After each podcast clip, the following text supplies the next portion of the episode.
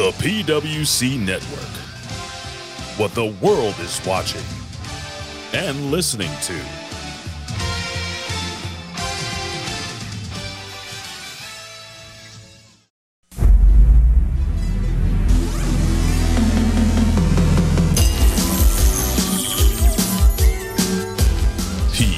PW Hustle. The recognized symbol of excellence in sports entertainment. Tonight's episode of the PWC Wednesday Night Skirmish is brought to you by Z Apollo Photography. Visit zapollowphotography.com for all your photography needs.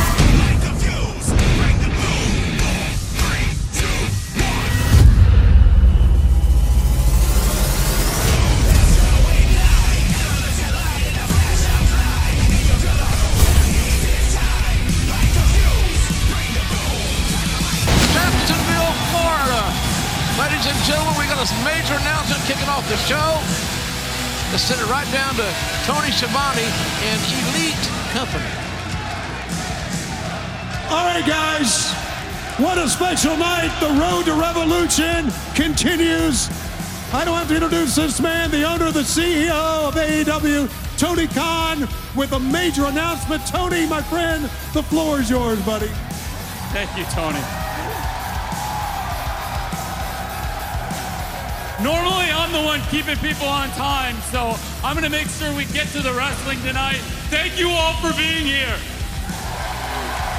Thank you for being here. Everyone here and everyone at home, you're the ones that kept this company and this business going through this pandemic. Thank you for being here tonight. Tonight is a big night. We're gonna have a big week. This is the biggest week in the history of this company. Ladies and gentlemen, we're on the road to revolution. This Sunday on pay-per-view and ahead of revolution, I have a huge announcement tonight. It's something big, and I really appreciate you all being here. You know, when we started AEW three years ago, it was out in that parking lot. And I know a lot of you, a lot of you were here at the very beginning out there. At the very beginning. Well, it was about 17 years before that, another wrestling company started. A wrestling company known as ROH. Ring of Honor. And I've been a fan of Ring of Honor for a long time, a huge fan. So you can imagine I'm very excited because today I signed a deal. I just became the new owner of Ring of Honor.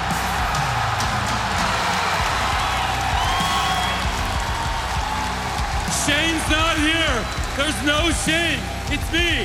And let me tell you something, ladies and gentlemen. Ring of Honor, 20 years ago, last week, they launched with an era of honor, the, one of the biggest events they ever had. And the first show, the era of honor begins. The main event, you were there? Well, you know who else was there and he was out in the parking lot? Christopher Daniels. He's an AEW original. He's a Ring of Honor original. He's been there for the start of both companies. And the man he wrestled, neither one of them won that night in the main event, and it's been eating both of them up for 20 years. The man he wrestled is here tonight, and it's the man who's going to wrestle Jon Moxley at Revolution for the first time ever in Daily's Place. Ladies and gentlemen, here he is. I used to wake up every morning, splash water on my face, and I'd look at myself in the eyes in the mirror and I'd ask myself,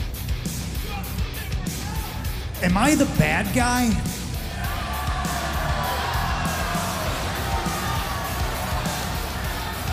I never really had an answer, and of course, I don't truly believe that everybody thinks that they're the bad guy in their own story. I mean, up until a week ago, I was certain that Max was the bad guy. And I'll say right now, I think what Max did last week, for him to come out here and bare his soul like that on national television, I think that takes courage. And it's courage that, yes, I did not think he had. He spoke about a lot of important things, a lot of deep things. But I also can't shake the feeling that I'm being gaslit.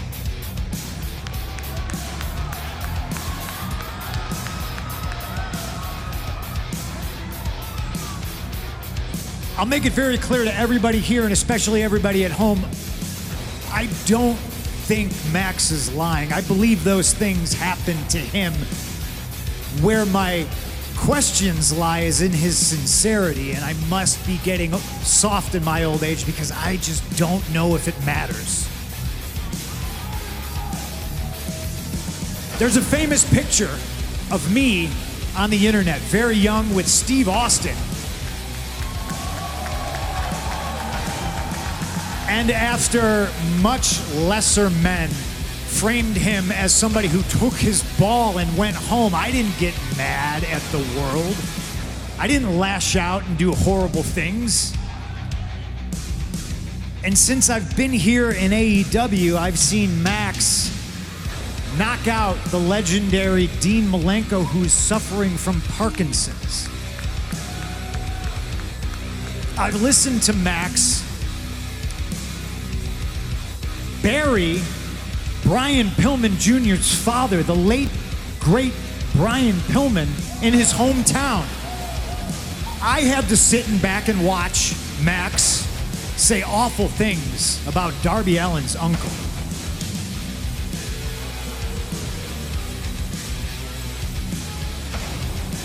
And here's the thing, ladies and gentlemen. Here's one fact that I know is hurt people hurt people.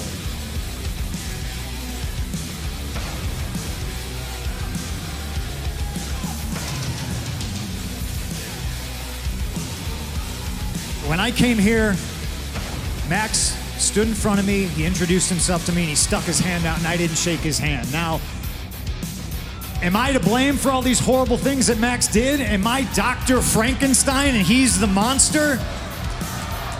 Listen, I think everybody has to take responsibility for their own actions. But I don't think right now there's anything else that I can say that's going to be more impactful than something that I can do.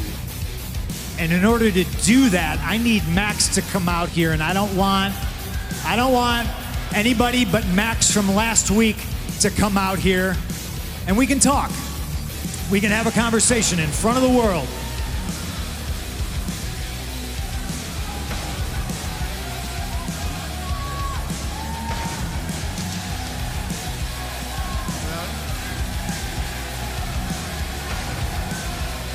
He was having trouble finding his words there, I, which you really don't hear.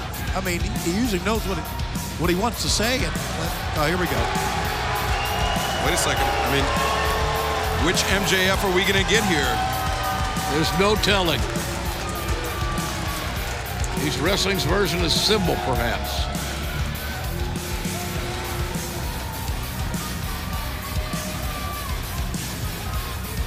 Dog collar, Sunday night pay per view. Remember that.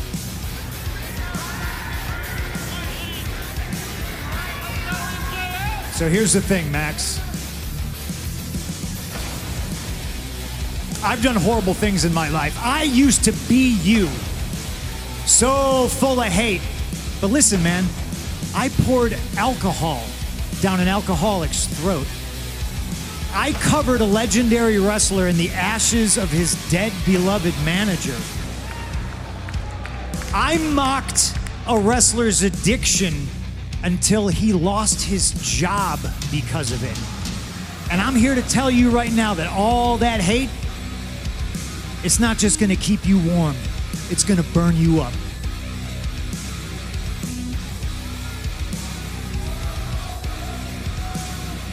I'd like to think that my respect isn't just given, it's earned. And right now, this is bigger than me. This is bigger than you. This is bigger than wrestling. This right here is about that 11 year old kid who's at home watching right now, and he looks up to you the same way you looked up to me. That's what this is about. And I might be wrong, but I woke up this morning and I splashed water on my face and I looked at myself in the mirror and I asked myself a question. I said, Are you the good guy? And I finally had an answer.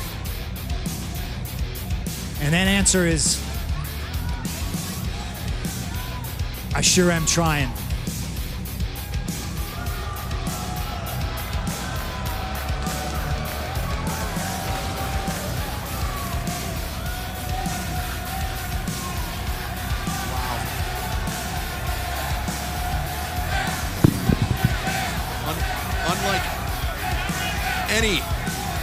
Collar match in the history of wrestling. Wow. I didn't expect that. No. Well,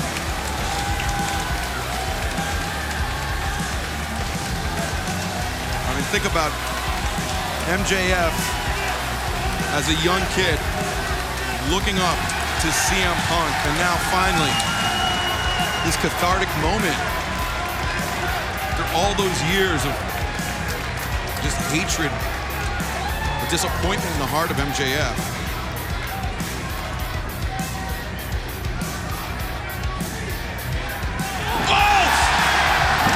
Oh, right down the middle. The low blow. Almost feels premeditated. feels premeditated. He ain't worth a damn. The scum of the earth. He's not worth a damn. And the heat seeker oh, God. planted CM Punk. And This is absolutely premeditated. And that proves it right there. This kid needs some, some time with Dr. Melfi. No, this kid needs to get his ass kicked. But I don't think that's going to happen. He's calling out Wardlow and Shawn Spears, and Spears with the dog collar in his hand. And Wardlow gave him the ring. Dynamite diamond ring, MJF.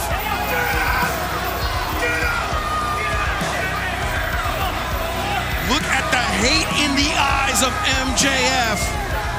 He wants to take him out before Revolution. He doesn't want that dog collar around his damn neck. Oh, the dynamite diamond ring. Right in the head. Right in the head. And down goes Punk. And Shawn Spears just hyping up MJF as MJF teeing off. And oh, look, FTR coming to ringside to run interference on AEW security.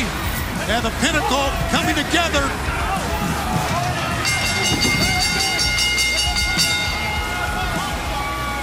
And CM Punk. Punk has been busted open. Yes, he has.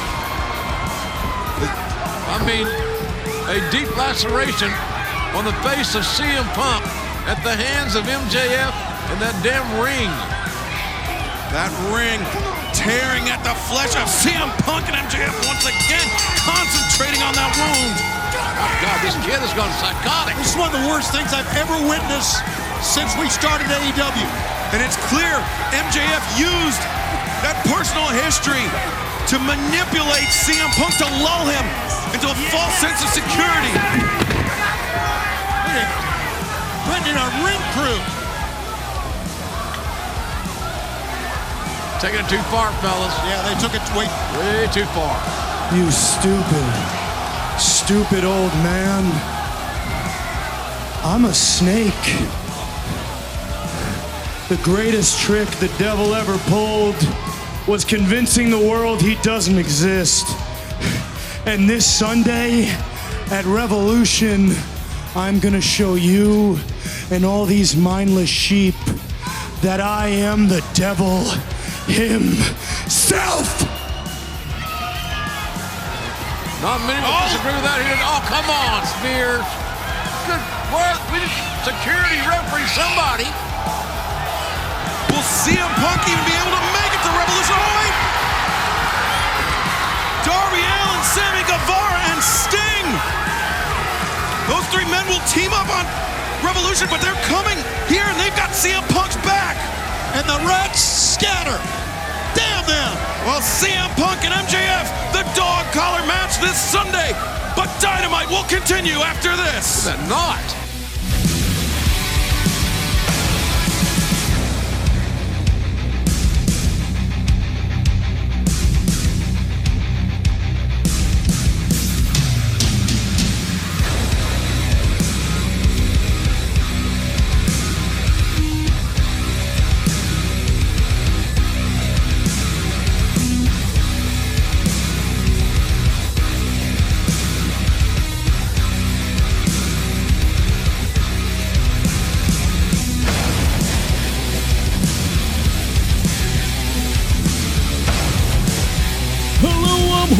Shabani, and now the PWC, the Pro Wrestling Coalition, is on the air for the most exciting two hours of professional wrestling podcasting in the world.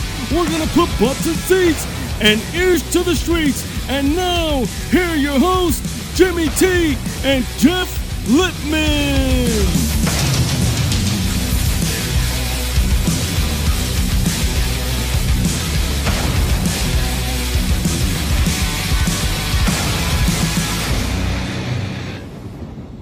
Hello, everyone, and welcome to the.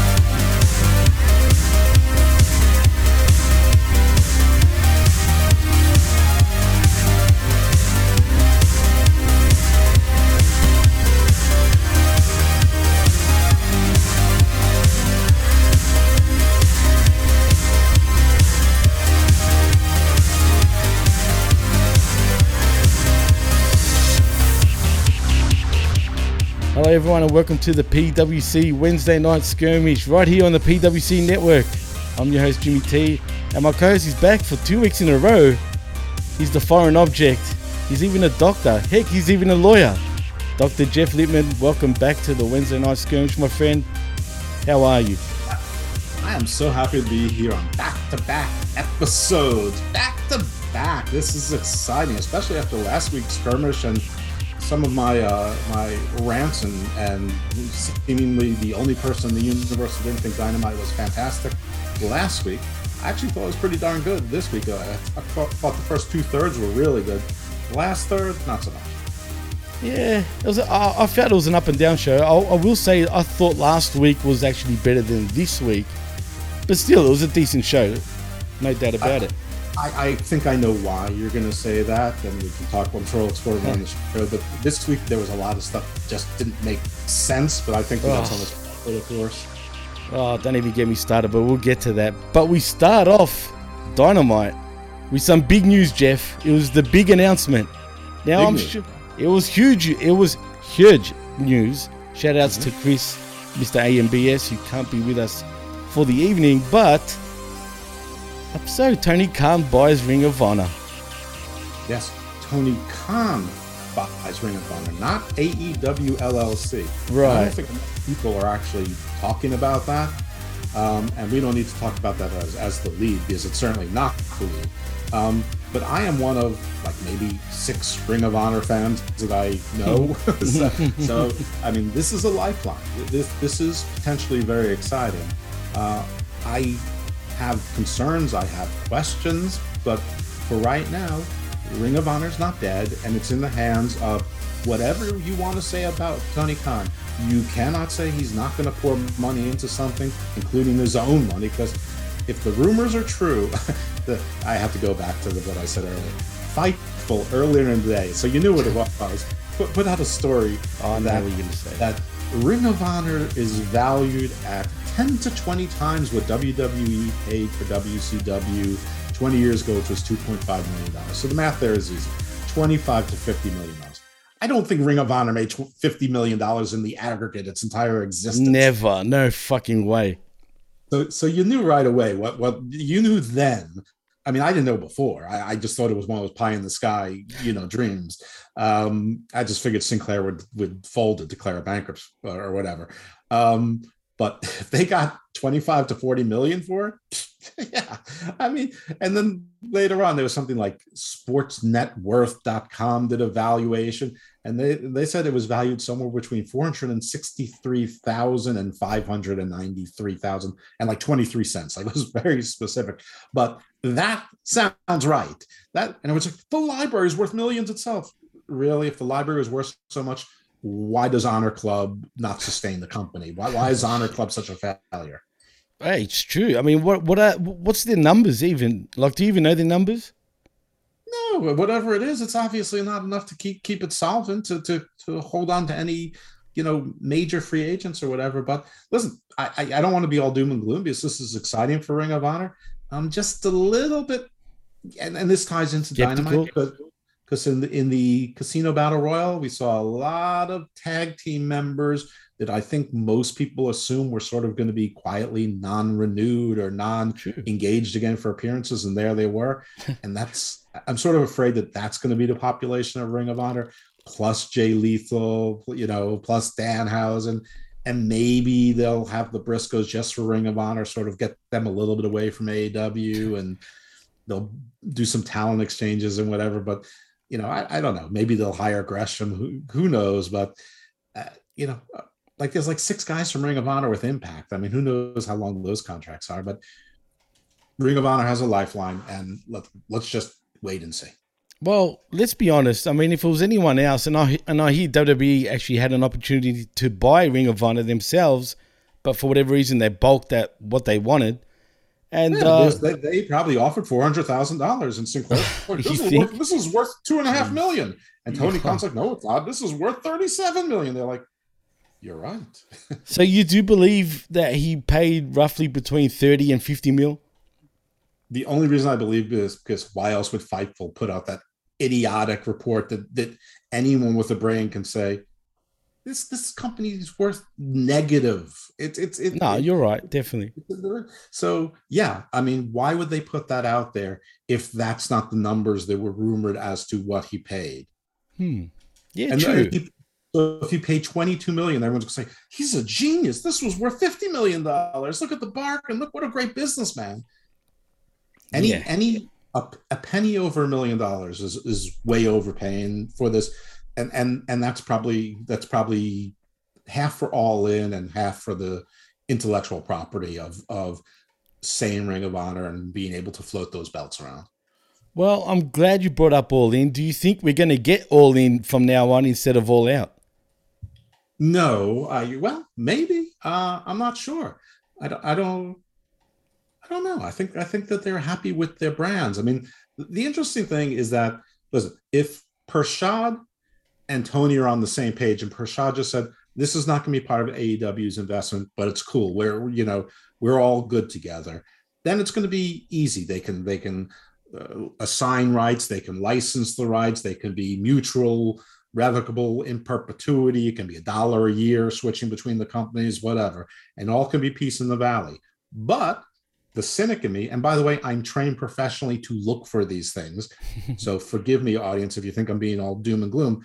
But when two different companies buy assets and it's a father and son, th- any two companies, it's an issue. I mean, if three people want to buy land, you know, it's more complicated than two people wanting to buy land, right? Sure. Um, so this is not an accident. It, it was on purpose. So, I mean, you could say that maybe dad has Tony on the budget. He did say Cody couldn't be re-signed because they're on a budget. And Dave Meltzer said, this has been discussed before. no, it hasn't, but okay. Maybe he has him on a budget now because the video game seems to suck and, the, and there's no reason to be coming out for it. And Kenny Omega, can we talk about Kenny Omega for a second? Please, please be my guest. The man has four jobs. One is being a wrestler. So good wrestler got hurt, not his fault. So one job is to get better. The second job was to run the women's division. Uh, he's done a pretty shitty job of that. His co his corollary job with running the women's division was taking care of the Japanese girls. Well, apparently he did a really bad job of that, so he failed at that. And then his other job is shepherd the video game. We're in year three, no video game, and the one thing he says about it is that it's not going to have the functionality or the resolution and graphics of WW2K. So the so the one statement he makes about it is he's burying it. I mean, this guy is bad at his jobs. I mean, you want to say he's good in the ring? Okay, I'll I'll accept that. If, if you know, I mean, sure, if you know, he, he does a great Snapdragon, Swanton, and V Trigger. Oh. Besides that, I'm not sure what he does. Oh, but God. uh, yeah, you know, he can he can get that knee up like nobody's business. He definitely Um, can. Sure, terrific, great. Just so can Ruckouts. Anyway, Oh, uh, but but but these jobs, no good at it.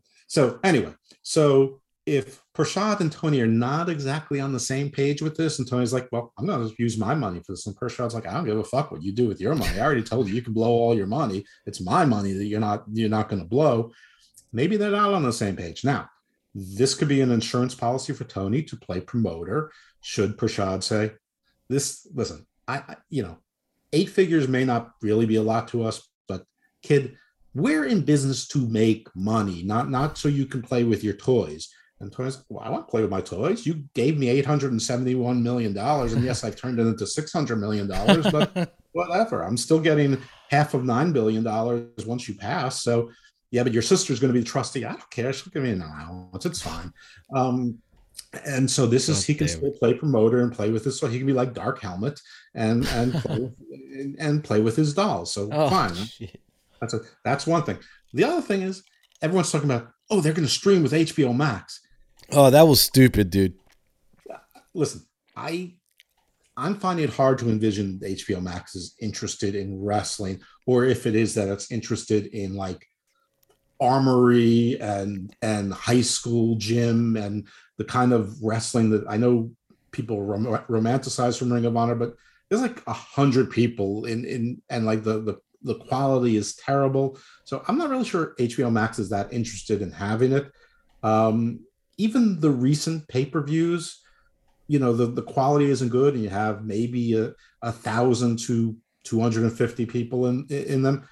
And then they're like, well, they also got the TV. Well, people, you you're all much liars. You don't watch Ring of Honor because if you've been watching Ring of Honor for the last five years, you would know that they do the pay-per-views and then that's the TV shows for the next eight weeks. They just take parts of and, and some backstage segments. So the pay-per-views and the TV shows, it's barely different content. Um, so I don't know, but the license, the point I'm trying to make is that the licensing between two entities and HBO Max could potentially make it difficult if they're not exactly on the same page. We don't know that they're not. It- it- everything could be happy. It could all be happy town. It can be like Prashad can be like, "That's great. You've got this. We'll work together. AEW can use it. Terrific. And you can play with that. That's your money. I won't. I, you, do whatever you want. I'm going to leave you alone with that. This budget thing. You want to pay Cody Rhodes 11 million dollars a year there? Which, by the way, I don't think. I, I think that Tony had about as much as of Cody and Brandi as everyone else there. I Um, agree.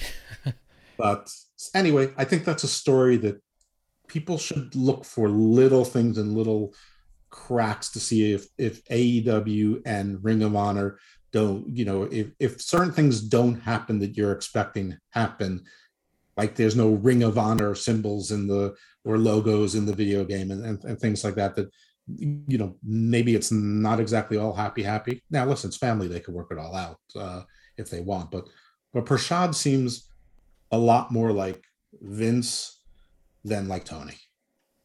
One hundred percent for sure. Quite a speech. Quite a speech, right? This that was great. show, That was great. I was I was literally listening to that and I liked it a lot. Although I will disagree with you when it comes to Kenny Omega, except I agree with you when it comes to him managing the women's division haven't been the greatest. Let's be honest. But to be fair to also Kenny, I don't think their roster is that great anyway. I'm talking about their women's roster ain't really that great in terms of in ring work. Other than the the Japanese wrestlers and Serena Deeb, Britt Baker kinda and Ruby Riott, yeah. Everyone else sucks really in the ring, you know what I mean? But they do have a potential to become good. But that's in the future. They've got a lot of green women in in their women's division, let's be honest. Of course, but but isn't that his fault? Didn't he bring them in? Well, I guess, yeah. But who? I mean, there are a few females that are actually available that, that are much better out there on the independent circuit. But for whatever reason, there, I mean, there, you know, there actually listen, is. We we all think that they are, and then they show up on TV and they're not. Like I thought Santana Garrett and Oh. Mercedes Martinez were terrific. Absolutely agree with you. And they've got so much hype in the IWC community, bro. I mean, I seriously. They're not so great. Everyone said Ruby Soho was wasted and and undervalued in WWE. She comes to AEW. Frankly, she stinks. She's she's she's mid at best. She was she, really was is. protected in the tag team. Absolutely. she's barely on TV there. Like Ruby Soho, I think everyone was expecting her to be the top person in the division. It's the, the top people are still Thunder Rosa, Serena Deeb, who's Oh, doing yes. Thunder Rosa. I forgot to mention her. Oh, Right. you did. You mentioned her. She's doing Oh, her daddy. Okay, all right. thing. Uh, Shida is probably the best talent. She doesn't have a lot of personality, but now she's back in her feud with Serena Deeb again. And, and, you know, Yeah. legit Leyla Hirsch has the skill set, but she's 4'10. Yeah. well, Not if that, dude. What do you mean 410? Probably 4'5. Uh, well, I mean, I'm serious. I mean, mean, does she even get to the top rope? I don't think she does. I think she's below the top rope. I mean, they push Kris Statlander, who's not very good. They push Nyla Rose, who's not very good. Uh, Britt Baker has a great personality and is an okay worker. Then they bring in Jamie Hayter, who's supposed to be her muscle. Meanwhile, she's I think she's got a lot of potential, dude. yeah, she's got a lot of potential to gain another fifty pounds. I mean, she's, she, she, she came she came in looking like new Becky Lynch. She looks good now, but for now, she looks good. But you're right. She does have potential to pound on the, the cakes. You know what I'm saying? Those, halter tops used to stay flat between the the chestful region and the and the uh, the pow booty region, and. And now there's a power stomach. Um, Oh, jeez. no, no, no, no, not not good. Uh. Um, I, I don't, you know, uh, everyone was excited with uh, what was her name, Eva Lise, and she sucks. Everyone was excited with Diamante, never on TV. Kiera Hogan was supposed to solidify the roster. Yeah. Yeah, that's weird, dude. All these girls ended up sucking, especially when you mentioned Santana Garrett was a great example. Even Mercedes Martinez. Yeah, and everyone wants to like bring in Athena. For those who don't know, Oh, please. Please. Come on. Yeah. Yes, Ember Moon. No. I mean, everyone's like they, they listed they they want Tegan Nox, they want Athena. They, they list like there's like four women they want to bring in. I I I can we we've just mentioned, but we could list more women on their roster right now who are doing absolutely nothing. You got Red Velvet, you've got Skye Blue, uh, you've got Ky- Kilynn King. I mean, they, they have oh, they have they have about 15 women who are doing absolutely nothing. If your name isn't Anna Jay or Tay Conti, they're basically the Lance Archers uh, of the women's Yeah, division. They absolutely. they put them into a uh, you know a, a program to lose a match uh, or to lose a feud. Um, you know, and then there's like six other women, and some of them are hench people. You're right. I mean, that's the truth. I mean, I, I, you said it well. You said it perfectly. And really, there's just so many overhyped women's wrestlers, and it's so true. I mean, if you want to look on the WB side for a moment, Liv Morgan's one of those women as well that if she was to jump to AEW and had more responsibility to call a match, just say like Ruby Riott, and it just totally exposes her, right? Mm-hmm. She would suck. Well, she she sucks in WWE, But, too. right. I mean, But people people, like, are starting to like get behind her. You know what I mean? People starting to talk her up like she's this and that. But, yeah, she looks great, but other than that, she still sucks.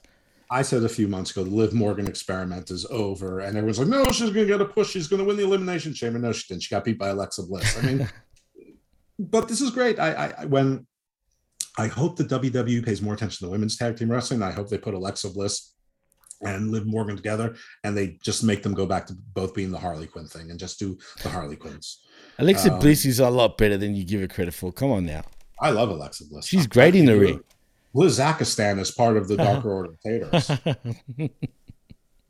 You're a character, Jeff. Seriously. Well, maybe we should move on from the women for now. But I do want to mention one more thing about Ring of Honor. Do it. You hate women. Not, no, don't say that. I don't want to get all the feminists jumping on me. All right, let's let's not go there. But do you think now that Tony Khan owns Ring of Honor, do you think we're going to have have it back on television? Are we going to get it back on TV? Are we going to have a separate company, or is he going to do the Vince McMahon and bury WCW like Vince did? Is he going to basically put Ring of Honor on the shelf and we're just going to forget about it? I don't think he's going to put it on the shelf, and I don't think he's going to bury it like Vince. What I think he's going to do is, I mean, first of all, I mean, Ring of Honor right now airs on Sinclair. I cannot Right. imagine that's going to persist much longer. I no mean, way. Imagine they'll just, you know, release. I mean, Ring of Honor own uh, Sinclair owned Ring of Honor, so it's not like. I mean, they probably lease to each other because Ring of Honor is a, a corporation, Sinclair's an LLC. Um, but but uh, so I don't know if there's any actual contract that needs to be honored or, or whatever the case might be. Uh, but that's got to be gone. It'll be interesting to see where he puts the Ring of Honor show. My fear is that it's just instead of AEW Dark or AEW Dark Elevation, that it's going to be Ring of Honor i- Hmm. instead.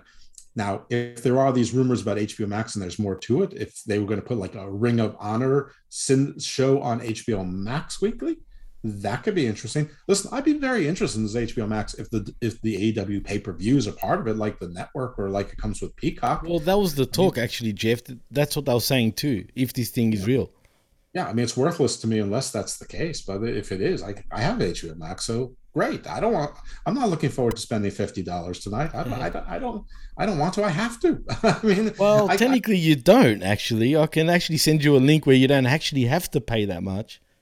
Oh, is that right? Yes. Well, is, that's all you want to say on air? I don't care because it could mean anything. It's not like I'm saying okay. anything. All I said, I can send you a link where you yeah, won't have to pay.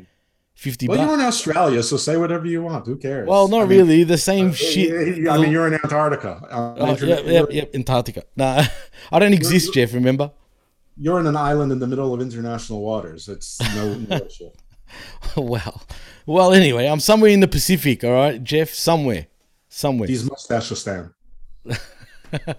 I'm glad to report she does not have a mustache. Thank God. I'm, I'm glad to. I cannot independently confirm it, though. I need to double source this, but okay. Uh, well, anyway, enough of Dee's mustache. Let's move on to the first match of the evening, actually, Jeff. Oh yeah, and I wanted to point out I What called that the skirmish, Dynamite. Oh, Dynamite, right.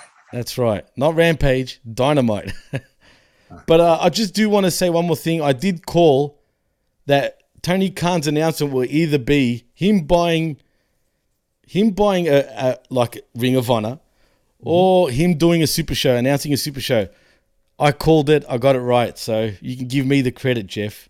I will give you credit for that because I heard it. I I thought it would be something rather underwhelming, but that people would pretend to be excited about, which probably it was. But I actually give him credit for this because he'd said it was going to be something that was business related that would change the wrestling landscape, and it it did that. Now a lot of people don't care about Ring of Honor, but I think he- he actually delivered.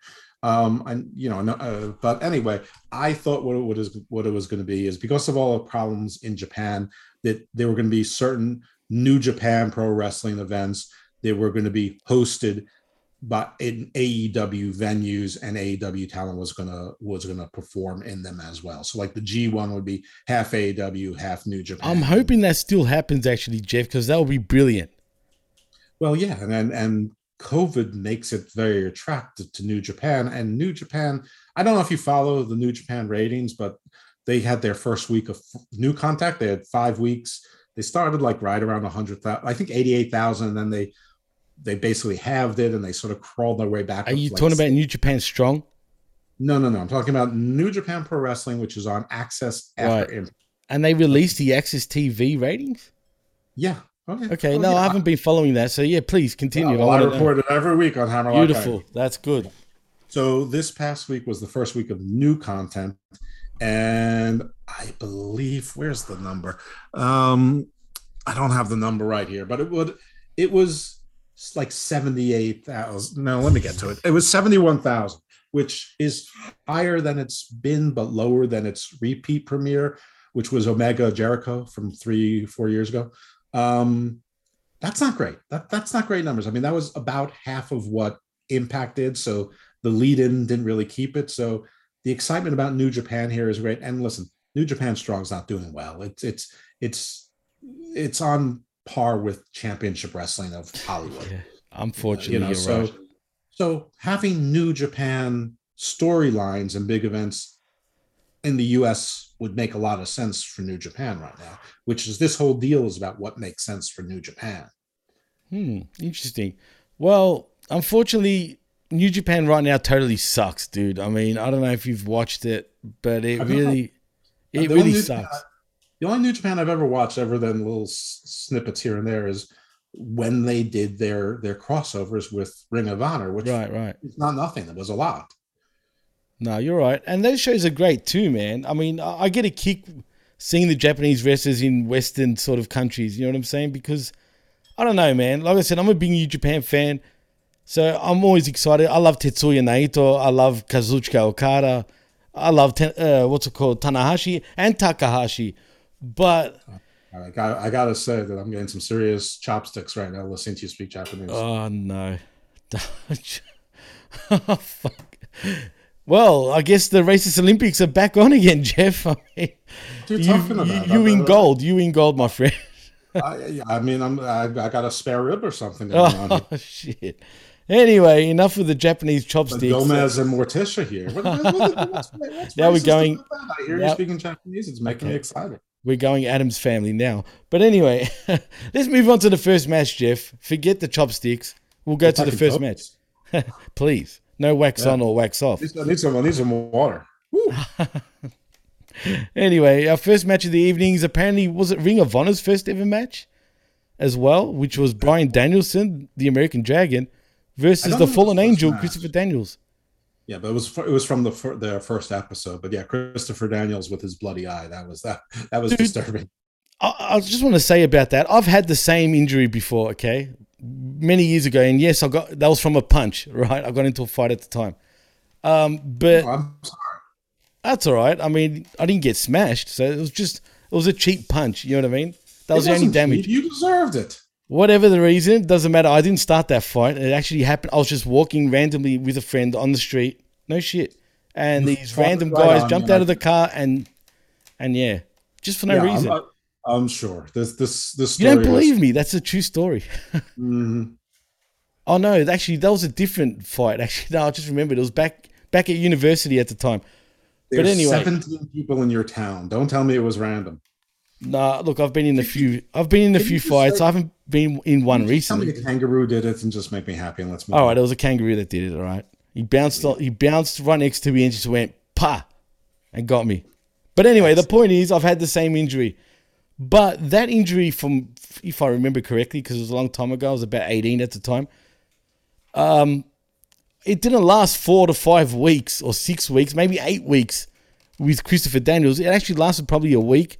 How the hell is his eye that bloody still after like eight weeks?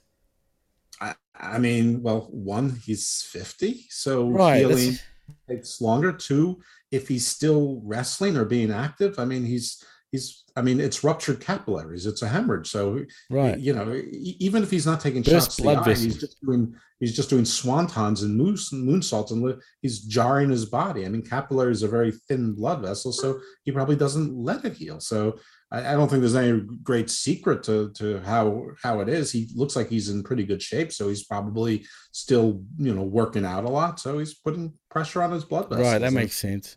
probably will never heal until he you know stops being active.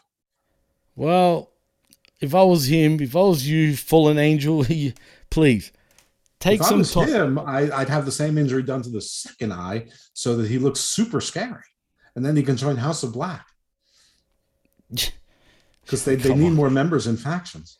Well, first of all, I, I don't like how Buddy Murphy or Buddy Matthews, whatever you want to call him, is in this because you know you know the history between them two. I feel like Pentagon El Scuro should be really in that and call him you know Pentagon Black. Tell me that wouldn't make sense, right? Pentagon It Black, would. perfect. Yeah, and anything that results in Abrahantes be- losing his. Oh job, fuck! I'm, oh, I'm all God. Oh god, I'm glad you brought him up. We'll get to that though, all right? Let's not mm-hmm. move too far. But anyway, we get a great little match. I mean, it wasn't the best match. It was all right. Daniel Bryan, or sorry, Brian Danielson gets the win with the triangle lock, and uh, he flexes as he always does. What I don't understand about Brian Danielson right now is he's he's such a tweener, but then leans straight back to like being a heel like whatever like he does the heel face thing whenever he chooses to and i don't really like that Well, I think it's because he knows that he can, but I, I think he did this on purpose to make his role clear in, in this upcoming feud that he's the bad guy. So I liked it. I mean, I you know, for those who didn't see it, uh, after um, Daniels lost consciousness, the you know Brian took a while to release it, and then he made a speech. He goes, he talks about Ring of Honor and how great the match was, and and he said in Ring of Honor we always began the match with a handshake and we ended the match with a handshake. So he walks over to a prone. That was great. Daniels, lifts his lifeless arm up and shakes his lifeless arm, and he goes, he goes. But I'm not in Ring of Honor anymore. I'm in AEW, and it's time to kick someone's head in. So he does his kicking of the head in, uh, and and you know, then Moxley comes in and then cut you know cuts a promo, so we know who the good guy and who the bad guy is. I still don't know what the stipulation is here. I know that, they have to bleed together to work together. oh yeah true I, I, I mean, I just wish that they would say, you know, you know, Brian, you've got to beat me if you want me to be your friends, or because if it's just they they have a great a great match and there's mutual respect, anything can happen. So there's no stipulation, but um, I mean that that aside, that that I don't think it's nitpicking. I think it's a sort of major gap in the story. Um, but uh, you know, Jon Moxley cut a promo and he said, you know, you, you can envision me on two paths. One is that you beat me and I fade away into obscurity, which is exactly how wrestling losses were. You know, Right, you know, that's true. They said and the other one, that's the path I'm going to go down to, and I'm going to do what was unthinkable until recently, and I'm going to beat the American Dragon, Brian Danielson, the best in the world. And I'm not going to fade gently into this quiet night. Yes, I'm going to do it through blood, sweat, and tears. That was a great 80s promo right there jeff Moxley always does really good promos, and then he does 15% more. yeah Like he does a great promo, and then he says more. he's that's true he probably doesn't need to say that more part you know what i mean he, he just should just stop at that point and you're right and i do think though although i'll give him some credit in many ways he's kind of underrated i think moxley's become so much better in aew than he was in wwe let's face it sure it wasn't totally all his fault in wwe but in aew man he's just he's a breath of fresh air. Like he hypes you up. Like at first, I used to hate him having the Wild Thing theme, especially the the the chick version. But now I'm starting to dig it, dude. I'm starting to like like it. Like every time he comes out, I'm like, yeah, you know what I mean. It suits him. So I guess you know that's cool. But as far as Danielson goes, I guess he is the bad guy, and he's a great bad guy. I love it. He, him being dickhead Dan is just great for me. Like I enjoy it immensely, right? But, well, immensely, sorry. But with Moxley and Danielson as a team, I don't think that's going to happen. I actually think it's going to get worse. They're going to feud on and on and on, maybe, and we don't even get this little team or whatever you want to call it. What, what was his team supposed to be called again? The team, well, I mean, they were just going to build a, a, a faction of real wrestlers. They were going to try and you know take All right. Daniel Garcia and Lee Right. Moriarty. But how does Moxley fit into that sort of category? He really doesn't, let's be honest. I don't know. I mean, if they added like some brawlers to the technical wrestlers, like they had two technical wrestlers and two brawlers, it would it would make more sense. Like if they said we can turn Nick Comoroto into something. Look at that guy. I mean, that that would make sense. We could take Cesar Bononi away from the useless wingman. I can't stand into- him anyway, to be honest. I'm just I'm just thinking of examples of, of Right. people that they could do something with this sort of doing nothing with right now. You know, maybe they say, look at Hobbs. He's pretending he's in, he's in big programs, but basically he, he's he's the third guy in a, in a three man faction, and one of them one of the members is too good to hang out with the other two. Ugh. What what could Jon Moxley do with Will Hobbs? You know, turn turn Will Hobbs into the next Jon Moxley. We got a we have a 35 year old and a 25 year old. We, we can dominate this business for the next 10 years. God. Well, I mean, this is what I think is going to happen, Jeff. I hmm? actually think Danielson will have his little group, right, of wrestlers, right? But it's not going to involve Moxley. He's pretty much going to. Cesaro? Yeah, I think Cesaro could be part of it. Heck, could this possibly become the Ring of Honor sort of stable? anything is possible. Hey, listen, I made a, a half joke on Hammerlock Hangover that Tony Khan bought Ring of Honor just to build an entire promotion around Cesaro so he can finally be that world, that dominant Wow. world champ. He can be their Roman Reigns, basically. It's not too far from the truth, actually, Jeff. I mean, it's a well, it's a it's an idea, but it's not an idea that is without plausibility. Right. Yeah, and I think people listen. If Cesaro can go to Ring of Honor and make major league money, why the fuck not? Why not? Well, that brings me to Cody. Are the rumors true after all? I mean, these rumors were suggested even before Khan actually bought uh, Ring of Honor, where, you know, apparently Cody was going to be the new head of Ring of Honor, right? Right before Tony Khan I- bought it. I heard those rumors only from people on Twitter, not journalists or media, however credible or uncredible, or just random randos.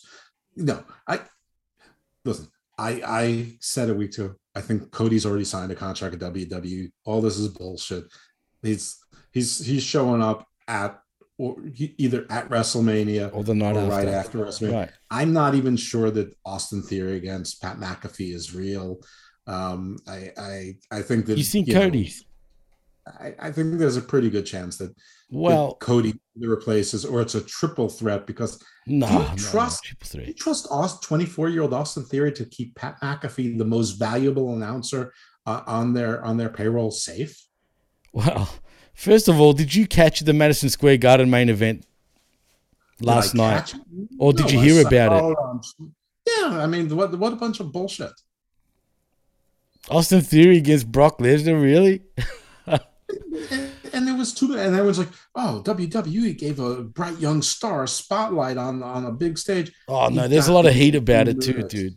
Yeah. There should be. I Yeah. mean, but the There's the way more heat. Right. I mean, but listen, this this this was not about anything real, and most people saw through it. This is this is the latest in a series of WWE purposefully trolling the wrestling media to put a little shit out there that can't be double sourced and see how they run with it. This is the same thing about Vince McMahon wrestling at WrestleMania. There's no This is- fucking chance. this is the same thing about Shane being fired. They they, they Mm. are to, they are totally trolling the IWC to because that's the only way they can do surprises. Like I wouldn't be surprised if Shane showed up at WrestleMania. Dude, I said the same thing, man. I can't remember if it was a skirmish or it was on the extra or even on the blow off or uncaged, but I even said that this is WWE putting out all this bullshit about Shane McMahon and other stories. I truly think they leak out bullshit stories like Chinese whispers just to have a little shit and giggles about it. You know what I'm saying? I think they just started doing this on purpose. Uh, Yeah, I, I, yeah, absolutely. just the They're timing. absolutely- It's the timing of shit, Yeah. Right. But they got a whole lot of people paying attention to a house show, and they probably sold an extra two or three thousand tickets on it. And It they packed, did dude. achieve. Yeah, they, they had nine thousand, which Madison Square Yeah. Seats a lot more than that. Way but- more. That's that's like you know half what? half, like half the capacity. Right, but Less you know what nine thousand is? It's One thousand more than Rev- Well, a lot more. Yeah, it's true. No, it's it's, it's one thousand more than Revolution. That, so I can say our house show did more than your your your best pay per view of all time. This is all stupid. It- it, it, it, it's it's it's all this stuff is all done. But no, I, I I mean me as someone who I think that I'm fair-minded and objective. I definitely root for WWE because it's sort of like been in my life for a hundred thousand years. That's true. I mean, Um, I'm the same. Not that I'm all for WWE, but they're my home team because that's what I was brought up on. You know what I mean? From from a little kid. Like that's just that- it is what it is. You know. last night was bullshit. I mean, last night it was just a house show, and unless they're actually going to do an injury angle out of it, there was, you know, there was no reason for it, it to get all that hubbub. Um, you know, they, you know, you had even even like Xero News, who's really reliable, and Wrestle Votes, you know, covering it like it was a big deal because Wrestle Votes only covers big deals. Uh, I can't stand him, dude. but uh, well, you know, uh, but they're reliable sources of good information, which in wrestling means two thirds of the time.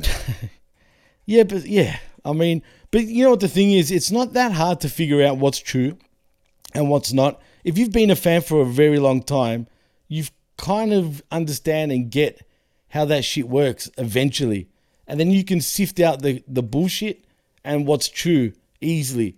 But uh, it it seems a lot of people can't. So, I mean, it is what it is. That's why I get frustrated sometimes. I mean, only doing podcasts once a week, which, by the way, is a ha- Hammerlock Hangover was enough to do the week in wrestling. But Yeah. there are times where, like, you know, on a Monday something comes up. But Vince McMahon is wrestling. Like, seventy-six year old Vince McMahon, chairman of the board, ain't getting into wrestling. What the hell is wrong with you people? Who, who's believing this? Yeah, it's crazy. Dave was like, Dave was like, it was circulated on internal WWE documents. You know what? I bet from now on that whenever they're not sure who they're going to put in, they're just going to put in Vince McMahon, Triple H, Shane McMahon. They're going to put in whatever the name, Fantasyland names that they want to, to, to, to see what gets reported, and and you know it'll get leaked out. Hundred percent, dude. I agree with you one hundred percent. I've been saying the same thing on my own shows, so I totally agree with you, man. Um, now look, uh, there was one more thing I wanted to ask you, and th- that involves Vince McMahon. Did you catch the Pat McAfee Vince McMahon podcast? No, I I mean I've seen segments of it. I've seen quotes. I've seen Twitter clips. Um, Steve went on and on about it because you know that you know Steve Steve feels about Vince McMahon the way you know uh, you, know the the Dothraki felt about uh, Da- Daenerys Targaryen. It's the blood of his blood. I mean, you know he's he's al- he's already signed up to be a blood marrow donor, and he went on and on about it, how great Vince sounded, how sharp. I the, what I heard, I didn't think he sounded so great. I mean, he sounded like a you know like an older man who still has most of his faculties about him, but but Does, basically, dude. but basically selfish and and and basically, I mean, yeah, he he he he made some good points, but but still, I I don't, you know, I think basically he still thinks he knows better, and he clearly doesn't. Well, do yourself a favor and actually catch it. You can actually catch it right here on the PWC network, just quietly. I had to put it up. Yeah, really. I had to put it up. Had to put it up. I mean, hey, it, it deserved it. It's it. incredible. You know, the, Right. I wonder if the, wouldn't it be great if the PWC had Garden of Doom and Garden Views and Hammerlock Hangover on it?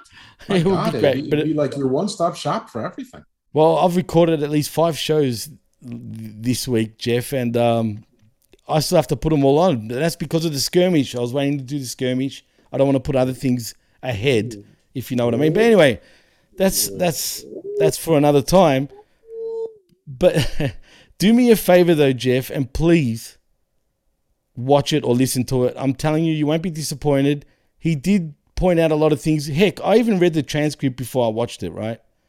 Uh-huh. and it's Really? still yeah i did i read the transcript and so i knew what was going to be said and i was still impressed by it i think it's one of his best interviews that he's done ever dude honestly you got to catch it. You got to check it out. I mean, right i know that's true. If he didn't challenge Bob Costas to a fist fight, then, then it's already the second best. and i So- remember that like it was yesterday that that particular interview back in the day. But i'm telling you dude it's he's a lot more personable than you think.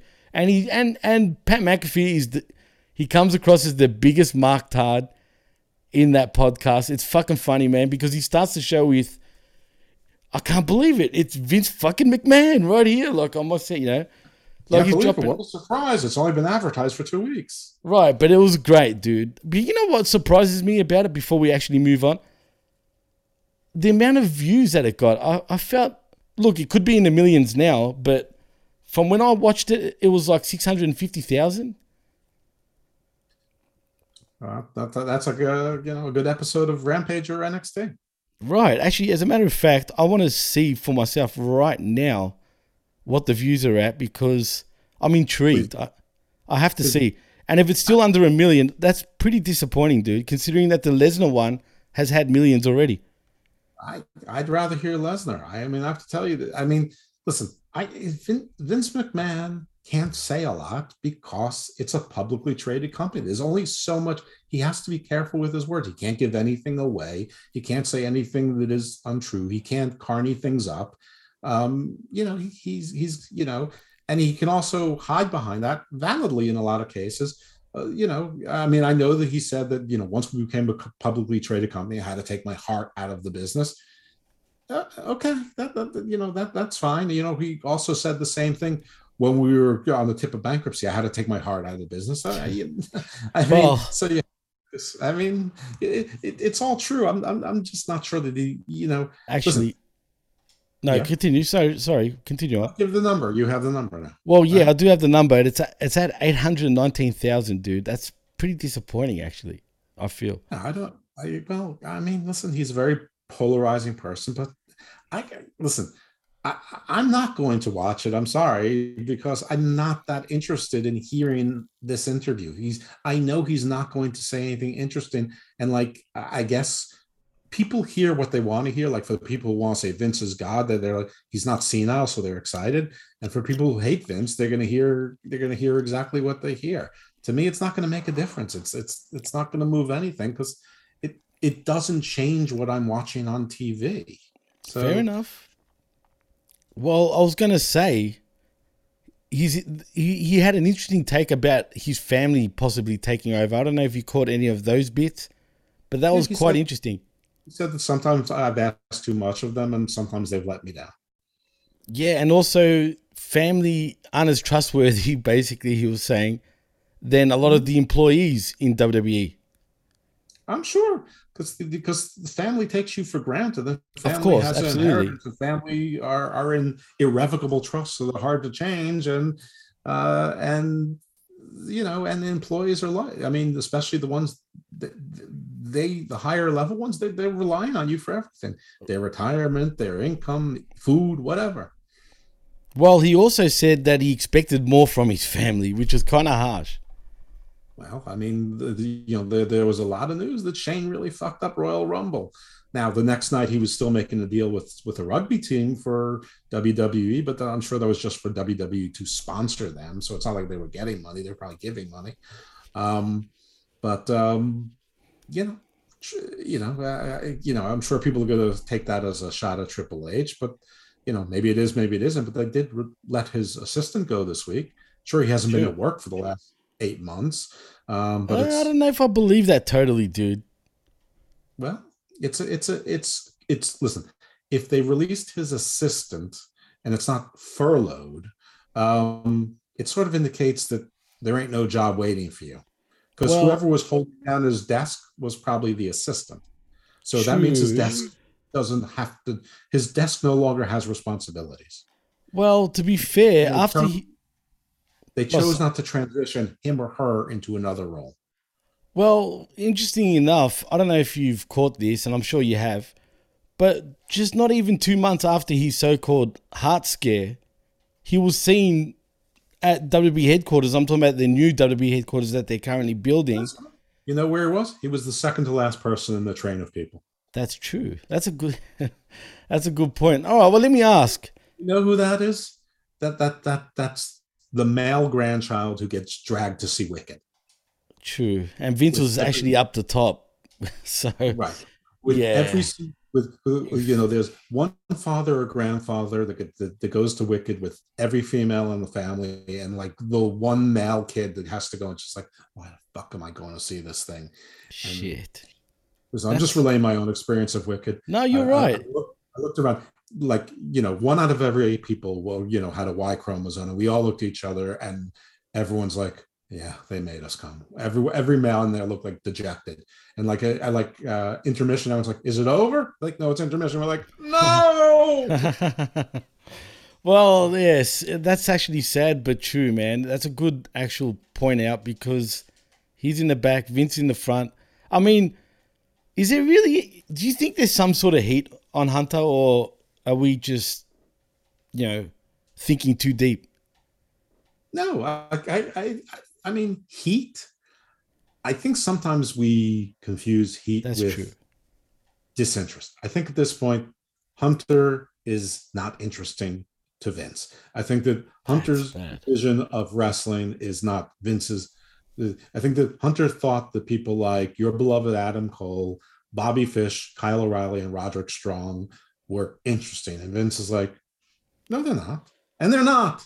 Um, now, Vince has gotten a lot of shit wrong too, and I think Hunter's gotten some stuff right. Now, then again, this week you could make an argument that this week was really all about Hunter guys. I mean, Yes, it Zayn was. As a matter of fact, it really was. Yeah, I was going to point that out.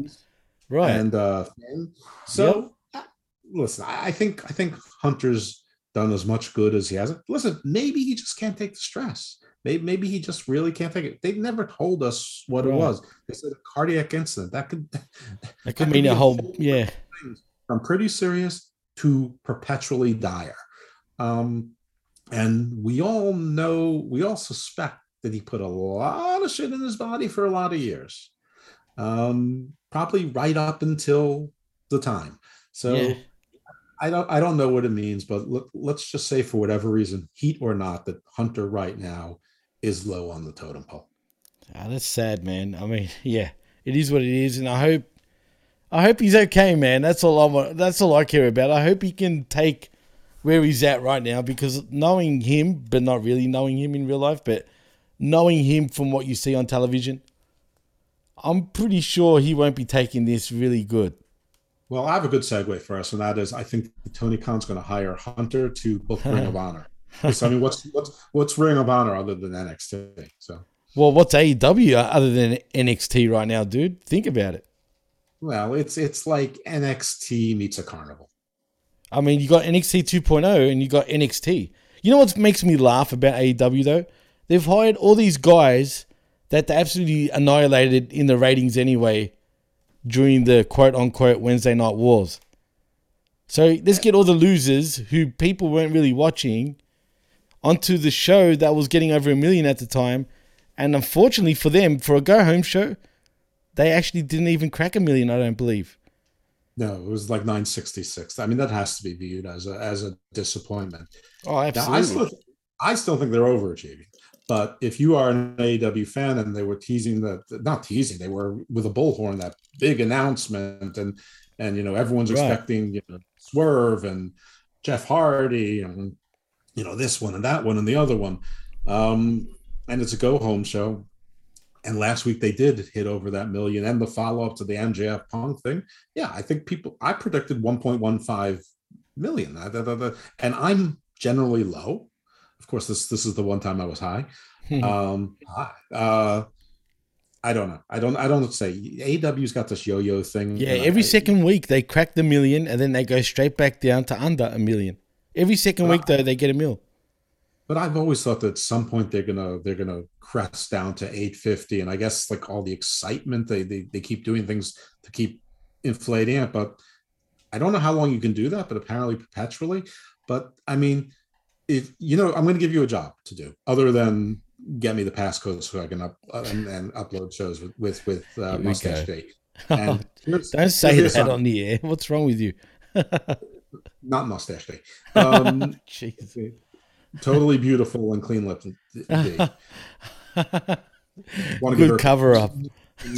um, uh, let's see. Oh, this is the homework assignment. Take from the day that they debuted Punk. Okay. No, no, no. Take from the day they, they, they debuted Punk, Soho, Cole, and Daniel Bryan, and start with those four. But- make a. No, no, no. This is uh, this is a homework assignment. You don't get Right, right. No, no, no. But Punk debuted on Rampage though. just, just uh, well okay so just move move it backwards okay just like punk the day they they debuted punk forward and write down every single wrestler that they have added to the roster since then. Okay. And and you tell me and then come back to me with the number. I I bet it's over 30. Shit, that's a lot, man. But wait, are we including, say, like the New Japan wrestlers that just show up and then disappear for 10 No. weeks? Okay, so Don't- no New Japan guys. Don't give no no not like Ishii, not like Junior. Oh, King Kong. Suzuki. Suzuki was a big deal when he came. No, fuck Suzuki. No, he, that's that, that's an attraction. No, no, no. Ugh. No, I'm, I'm talking go. about like Lethal, Nice 2.0, Danny Right. Garcia, Lee Moriarty, Leo Rush already gone, um, uh, Mercedes Martinez, uh, uh, Brody King, Eric Rowan, Buddy Matthews. I, I'm just saying, take a take a list of all all this with Keith Lee, Yeah, there's easily Um, probably 30 for sure. Swerve. Uh, Not we haven't seen- Swerve, not but- yet. but he's been announced as all Right. elite, so we, we can add him to the list. We can't add Jeff Hardy because Well, he, he- hasn't been. Well, he said he signed with AEW, but you know he he's a bit stupid because he said it when he shouldn't have. I know, but you know, I mean, at least he said something because Matt's been doing all of his talking for, Right. for all this stuff. That's true. um, But I, I'm just, I'm just saying to count just the, the the the straight numbers and see see what you come up with, and I think the number is going to shock you and and the audience. It's it's a huge number, and then you have to wonder what are the other people doing or not doing. Right. It's, uh, but you know what? What else puzzles me? Oh, Danhausen. There's there's Oh God! Don't don't even go there. I just cursed still you, Jeff. someone that they add. He is still someone that they add. You don't need to like these people. They just have to be signed. They just to be signed and new. There's a lot of baggage though that they have signed, which I don't understand why they did sign in the first place. You know what I'm saying? So they pretty much That's go right. after anyone that's a free agent. Right. Which is exactly what they said they're not going to do. I mean, there's actually a quote on the Jericho show with Tony Khan who says, Yeah, we're not going to go out there and sign everyone. We're going to assign the amount of people we can focus on, and we're going to, you know, focus on the people we like and write stories around them. And and they have never been able to. The problem with Tony Khan is that there's nothing that he doesn't like. Yeah, well, that's true. Well, anyway, let's move on to the second match of the evening because that was a long rant about everything there, but which is great. I think we had to get that out of our system. But um, it was the Casino Tag Team Battle Royal. Um, not much to write home about. It was much better than the other Battle Royal they had. Was it the week Much before? I hated the first battle royal. I, I Right, like me too. This one was head over heels. Was the other Royal, uh, the other Battle Royal the week before? It was, wasn't it? We had two weeks in a row of tag team Battle Royals. Right. This, this one was a casino battle royal, so it was a little different, more like It was uh, like the Royal Rumble, right? Yeah. Um, the the one foul I would put in this one is that they didn't make a big deal out of the Young Bucks having been in both battle royals, and they should have given them some heel reason to do it. And it could have just been as easy that, hey, what are the Young Bucks doing in both? And then they have some segment from behind where they, you see them going, yeah, we're executive vice presidents. We're putting ourselves in this bitch. That's what well, they did kind of say that last week, if you remember. I'm talking about when was it Red Dragon and uh, and the Bucks in the ring at the end of that first battle royal. They pretty much did say that they're going to use their EVP statuses to get themselves in the casino battle royal, and they're going to win it anyway. I did. I did not hear them say that. So Well, maybe, sh- they maybe did. That's on me. But well, they should have reported. They should have repeated at least from commentary to make it crystal. Because I think they were the only team that, that was in both. Um, maybe FTR was in both. Oh yeah, FTR was in both. Yeah, you know, I did think that um, uh, Top Flight possibly should have won it in many ways. I, I mean, I forgot how good Darius or Darius, whatever you want to call him, how good he actually solo is. star Dante Martin back in the tag team. Yeah, I mean, what was the whole point of all that bullshit before that, where he had all these brothers? Bullshit. It was that was it. Bullshit. Just straight bullshit. But nevertheless, What, what they should do is all of the people that he jilted that should come back and they should all beat him. They should all feud with Top Flight. The, the Sydals, Hey, bring the. Rush back in. Oh, please, no. Bring Ricky Starks in. All, every everybody who thought that, that, that he was their friend, and they should go. People say Adam Page is a bad friend. You're the worst friend. hey, I will say, There are two guys that they brought in. Jay Top- White. Uh, well, jeez, don't get me started on Jay White. What was the fucking point of him? Just a name on my list. I I, I don't know. I Tell mean, me, please, Jeff. Tell me something. Give me a reason why he's not on television right now. I, I have no idea. I don't know what his deal is with Impact. I, I, I don't know why. I mean, I, I I mean, if nothing else, just to make you wonder if he's going to interfere in this triple threat match and which team he's going to help. Is he on the Buck side? Is he on Red Dragon side? You know, I, I know that's Cole's story right now, but Cole is going to be on one side, and if Jay White's on the other side, that makes it three and three, and that's something going forward because Omega is, you know, probably not. I don't think he's any. I don't think he's particularly close to coming back, although he's doing a lot of talking. And So there's a lot of rumors that he could be reappearing at Revolution. So don't be surprised if he's done a lot of talking, like you just said. Don't be surprised that that's all a throw off. What he's saying in his interviews is a big throw off for him to return tomorrow or tonight on Revolution. But returning and wrestling regularly are two different things. But if he is returning and wrestling regularly, what's the point of Jay White? Because now there's seven guys in this group instead of six. And that's a, I mean, you're not going to count Nakazawa and Cutler, you know, they're, they're nothings. So I, I, I don't understand it. Uh, you know, I mean, please, you're welcome to bring Roderick Strong and, and you can have him. Pay $40 million for him. He, that's what he's worth. Well, Matt Jackson gets the win for the for for the Young Bucks. And with Red Dragon helping, Red Dragon is very Red helpful help. Young Bucks. Very helpful. And FTR, and FTR seemed like they were being faces during this at some I don't have a fucking No, clue anymore with them, Jeff. Really, I, I, no Tully. And no yeah, Tully, was Tully? on- Right, right. Good point. And then later on, though, they were acting as as interference for the pinnacle. So I, I thought they were turning FTR, but it, you know they were heel and face in, in one show. They do such a bad job with FTR, man, and even Ortiz and Santana. What the hell, man? They made him look like you know. I mean, look, man. Santana's got a lot of potential for a singles run. I think in the future, right? He's just gone on to another level. I think in the last few weeks, but now they're back in the dumps. I mean, what's Pride and Powerful even doing? Here- Here's the thing.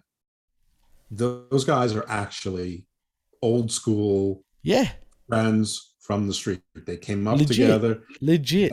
That's why none of those guys are ever single stars. That's why Eddie Kingston will never be a single star. He says, I'd rather be alone. He's always with people, and he will be again. That's why homicides Yeah, never, you know, because they're always together. He will never be a single star because he's always going to be in, in the group, and it's going to be the same group. It's going to be, it's going to be All the Konnan Puerto. Ricans, I- I'm not. I, I mean, I don't. The new Los know- Boricuas. Fine. The- you're winning the racist Olympics. too. Oh no, I'm, not. I'm mentioning the Los Boricuas in WWF, like Savio Vega and uh, I know what you're doing. You're saying the Puerto Ricans. I mean, uh, but, Well, but Konnan they is are Mexican. Puerto Ricans, are, are they not? No, well, Mexican. Uh, Konnan is Mexican. Konnan's Cuban, actually. Well, he, he became famous in, in Mexico. anyway, it doesn't matter. The point is, you're winning the racist Olympics. I'm just telling you that, that this group. You called Konnan gonna- Mexican. That's that's another silver medal. That's a silver medal at least for you. because I didn't know where he's from. I mean, he was a Mexican. wrestler. How dare you call a Cuban Mexican? That's I mean, like he runs a calling. promotion- He runs Well- a promotion in Tijuana. yeah, that's like calling a Japanese a Chinese person. Uh, all right, so sorry. You know, like the you uh, know the perception, like all Asians are Chinese. I don't think that's the perception at all. No, but that's what people, you know, would say, even though that's not the perception of me. You know what I'm saying, Jeff? Come on, don't play dumb with me. I mean, Asia starts like in Israel and goes all the way to Kampuchea. Oh, Jesus Christ. Stop it. You know what I'm talking about, all right? Please. I don't know what you're talking about. You. Is that like all Australians are gay? I heard that. On, I heard that on Uncaged. Yeah. Don't you know Kookaburra sits in the old gum tree? I don't know. That- Look it up. I have, no, I have no problem with any of those things. It could be a problem for your population growth. Look, it- look it up, all right? And you understand what, what gay really means for Australia. Happy. Yes. And the Good. song says so. All right. So good battle royal. The Bucks won, of course they did. I mean, we we could have all booked this match weeks ago. Red Dragon, Jurassic Express. This is so and- obvious too. What's going to be the outcome at the pay per view? I mean, yeah. Well, I, well, okay. We'll do predictions at the end. But okay. I've done next? predictions on the Carnage show, but I'll do it with you anyway for for the skirmish.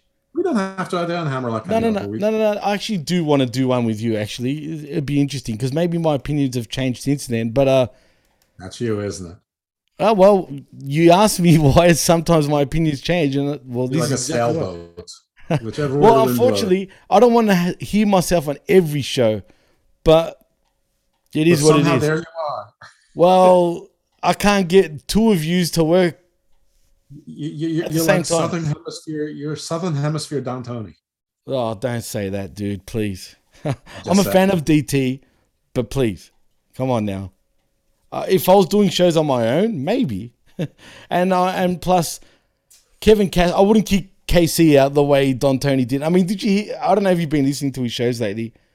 Uh, Which one? Yeah, I've been listening to both the shows. I don't. I don't want to get into their thing. I mean, I really don't. Well, yeah, I just wanted to say he. Someone brought up on one of the question shows last week about KC. Every episode. Every Right. single episode. And uh, he's like, no. KC has said publicly. Three years later, Don Tony's still giving out that URL address so you can see that Kevin said mean things and and and tweet.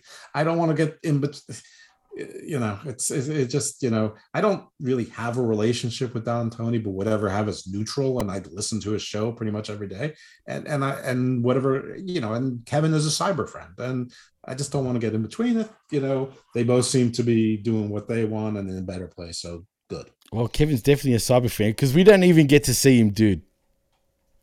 Yeah, well, I'm, no, I, I actually on shows, I've, yeah, I, I, you know, he he doesn't, you know, he shows his avatar, which whatever, it's, it's, fine. Maybe he's got a weak internet signal. Maybe, maybe, maybe. that. I don't. Maybe. Who cares? I know what he looks like. He, I mean, I've seen his picture. Right. How old is that picture? Only God knows. But anyway, post know, I mean, match. listen, it- it's- I see you. That's all I need. Well, you see me right now, and that's what's most important. But we do. Thank you. Well, Chris Jericho is ready to beat Eddie Kingston, Jeff, and after explaining what a promo means, he says he knows Eddie's going to fail once again because he is scared of success. And after Revolution, he's going to tell Eddie to go fuck yourself. Santana and Ortiz come in and fist bumps Jericho, but won't say if they're good with him or not. Why was that even a thing with the fist bumps? I don't understand. Because Santana and Ortiz are going to turn on Jericho during this match or after it, and Eddie Kingston's going to win, and then the three of them. Right. But that's too obvious. I feel like they'll turn on both of them, possibly, dude. Uh, that might be interesting, but remember, AEW has nine thousand people under contract. That's need right. You're So right. they're definitely they're definitely going to be together. Remember what I just said. They're always going to stick together. Right. Well, we go to a serious looking CM Punk for a chat. He has spent the last week asking himself if he is the bad guy, but he can't be sure that MJF isn't gaslighting him. Punk believes that those things happened to MJF, but he isn't sure if he cares. There is a photo of a young Punk on the internet meeting Steve Austin, though Punk wasn't hurt when Austin took his ball and went home. Punk has seen MJF do horrible things to people like Dean Malenko and insult the memory of Brian Pillman when Punk arrived. MJF offered him a handshake, but Punk didn't accept Brian it. Pillman's son isn't enough of an insult to his memory. That's true. That's actually true. I'm sorry. I'm sorry, Junior, but that's true. Does that make him Dr. Frankenstein and MJF the monster?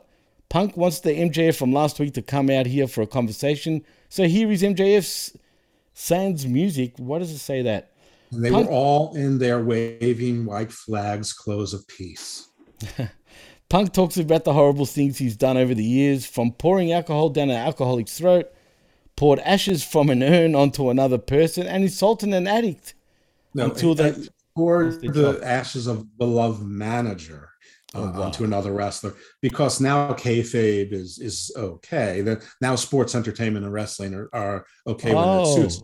oh, so now it's not professional wrestling anymore, apparently, right? Right, it- the walls get thinner. It's like British science fiction. That's pretty true, actually. This right here, though, is bigger than the two of them because it's about the 11 year old kid at home. This morning, Punk asked himself Yeah, if he was. Sorry? Oh no, no, you're right. He said it's big interest, because it's about the 11 year old kid at home. Right, right. is- right. Well, this morning, Punk asked himself if he was the good guy, and he said he sure was trying. Punk extends his hand, but MJF isn't sure about that. Instead, MJF hugs him, which Punk eventually accepts. MJF kicks him low, though. Oh man, my my feet just went banana just then for some reason. Anyway, basically, MJF ends up kicking him in the nuts. He kicks in the balls with his Burberry uh, flats. Yeah, and then beats him up to a bloody pulp, which is I don't know if you caught the spot where they were doing that Sandman spot, you know what I mean, with Raven, if you remember. Yeah, when they, they, they hung him with the, with the chain over with uh, uh, Spears and Wardlow, and FTR was beating up security. But yeah, there's there's a what was it? The Summer of Punk. That that's it was like That a was recreation. Of, Definitely the Punk. summer of punk from back in Ring of Honor, I believe back in 2005, I think it was. Or 04, Uh, maybe. It, it, it was not 05. Yes, he left in 05. So I think. Oh, no, you're right. No, uh, 06 he left it, didn't he? No, no. Remember, he said I left professional wrestling. In Oh, you're right. You're right. You're right. So I think it was 03, actually. I don't know when it was, but but maybe it was 05. Maybe he just left later after the summer. But whatever Maybe. it was, it was in the early 2000s. Right, and and it is a recreation of the Summer of Punk back in Ring of Honor, and um, I don't know if you caught this. Did you catch the squirt of the blood, dude? Like, Sure. that was pretty brutal. I mean, that cut was deep, dude. I mean, obviously it was a blade job, but then again, they if you saw the way he was, the way MJF was actually punching CM Punk, they look like some stiff shots, dude. It almost looked like he was trying to get him hard way. Well, you could see the the like the hole in his head, the knot on his head um, on Friday because there was like a crater through the the blood stain on his face. There was True. you know tape you know later uh, uh, Wednesday night. But I mean, this this was a good segment, but it, it you know. I, maybe they dodged a bullet on what I was afraid of last week, and I certainly don't need to repeat it again. Those of you who want to hear it, listen to the skirmish and or Hammerlock Hangover from last week, and you'll hear it. Um, but they might have dodged the bullet, or maybe, but you know, the bad guy was the bad guy. Punk apparently forgot everything he's known about wrestling, including his own personality over the last 20 years and got suckered in. And the, and MJF used the old snake line that, you know, from from uh, you know, Trump's favorite little allegory and the old ancient one. I think it was also in the you know, the usual suspects, whatever. He said, you knew I was a snake, I was a snake all along. Snake, serpent, Garden of Eden, Mark of Cain, bad Jews. There he goes, you know. So I'm still not sure that they're out of the woods with that one yet. I just I, I still don't understand why they did this whole giant theatrical arc in wrestling when it doesn't need to be done. And i and and why you need to confuse fans to feel a bit of sympathy for mjf you know i mean i guess they thought it was to get nuclear heat but he already has nuclear heat. I just i, I don't know. The whole thing just seemed seemed unnecessary and dangerous but like i said maybe they they dodged a bullet. But this was this was this was a good segment. Uh, I was just confused about FTR, you know, sort of playing two roles in the, you know, within 25 minutes. But uh, this was good. Well, that's AEW for you, and and I've gotten heat, believe it or not, from saying bipolar booking. But I'm sorry, this is exactly bipolar booking, and I'm talking about FTR in particular, being baby faces in one match. 25 minutes later, they're they're the heels. What should you say? Internally inconsistent roles within one episode. I mean, that just You could say the that. right? You, you could say that, right? It absolutely falls off the tongue perfectly. Perfectly beautiful. It's easy. It's like a fortune cookie. Well, we do get a Keith Lee segment in the back right after that, where Keith Lee is interrupted by Team Taz, and he isn't happy about it. They'll see each other at Revolution. Nothing to really write home, except was it just me or did Keith Lee kind of look purple? I'm serious. I don't know. He got he got a weird haircut. Like he cut like the back of his hairline like like higher. It's it's it's sort of odd. But uh, I I I have to admit I I'm enjoying how Ricky Starks makes fun of the way he He's, you know what? He's he's starting to impress me, actually, dude. He's actually becoming a lot better every week because they're not throwing him in our faces like they used to. Right. Uh, the, the funny thing is he's doing it on TV and it's enjoyable and it's entertaining. At the same time, these reports are coming out about how Keith Lee didn't like how Vince McMahon said he didn't sound tough or mean. He sounded Well, like that's that's what came out of his own mouth on on Talk Is Jericho. Actually, Well, I, I get it, but but you know, so everyone's like criticizing that Vince felt that way, yet it's part of the story here in AEW, and it's enter. I mean, he does speak robotically. I don't think he needs to apologize for it. Uh, you know, and, I think that if he when he harnessed the rage, it would make it that much more effective. Like I don't curse a lot, so when I curse, it it's more That's true. effective. I think you know, I, I, think that that would be interesting to see with Keith Lee. Um, but I don't know. Uh, I- I'm still cautious about Keith Lee, but I'm, I'm a fan. I've been a fan since he was uh, tag teaming with uh, uh, Shane Taylor in Ring of Honor, uh, maybe a little, even a little bit before that. But uh, so I'm pulling for the guy. I, I hope he does well. I hope he is healthy, and uh, we'll see. But uh, people were talking about the. I know you guys covered it on Cage, the match on Rampage. Everyone said it was a great match. I don't think it was a great match. It was way too long. It, it should have been no, I squash. didn't. None of us said it was a great match. It did go too long, and it, he should have squashed. What was his name? J.D. Drake. JD Drake, who's who's a good guy, but you know he looks like an 1981, you know, Georgia Championship Wrestling wrestler. Um, but you know he he didn't need. You don't need to take offense from JD Drake. No offense to JD Drake, but the wingmen are there to lose. They even lose on dark. Um, so uh, I mean, every single one of them lost a match on on dark to like you know marginal competition. Um, and Keith was tired at the end of that. And then it looked like he, and then Starks and Hobbs are sauntering over there. They don't even walk in. And Orange Cassidy alone is the rescue. So there's six dumb, bad dude. guys there. Right. Keith Lee who can't who can't support himself, and Orange Cassidy, and they're all frozen. I mean, I, I just I hate that Orange Cassidy has to be involved in everything. He should he should be as stupid as people think that the Danhausen thing is. At least it's sparingly. That's how a comedy character should be used sparingly. Well, that's a good segue actually, because uh, Tony Khan actually spoke about all the criticisms on uh, Orange Cassidy on Busted Open Radio. He seems to be an every week fixture now on Busted Open Radio. But he goes on to say that JR actually isn't a fan. Yeah. Steve, Steve pointed out that that uh, Bully Ray is less of a fixture because of that. Well, there's maybe there's some truth to that. But um, but yeah, he pointed out that JR is not the biggest Orange Cassidy fan. He should be. Uh, yeah, of course. And that JR thinks he's kind of ridiculous. I agree, but TK goes on to say that apparently Orange Cassidy brings brings in the people, dude. Apparently his segments are one of the highest rated segments in Don on Dynamite. They used to be. They're not anymore because it's, he's overexposed. It's too much. And that, you know what? So dial it back again and then pick it up from time to. But I mean, he shouldn't have beaten Adam Cole. He, I mean, Yeah, that was fucking stupid. Jericho, Right. It was too much. He's he's not a solo main event star. That's not that's not what he should. He's call me a sizes, whatever it is, but he's a 135 pound man. He he he shouldn't be able to stand toe to toe with Miro and Keith Lee. I agree. I agree 100%. I, I, I've never understood Orange Cassidy, and I still don't, don't understand Orange Cassidy. So let's move on, actually, Jeff. Sorry? He's funny. He's funny, but he's funny every now and then. The If only you- thing I found funny was the word to your mother part. That's it.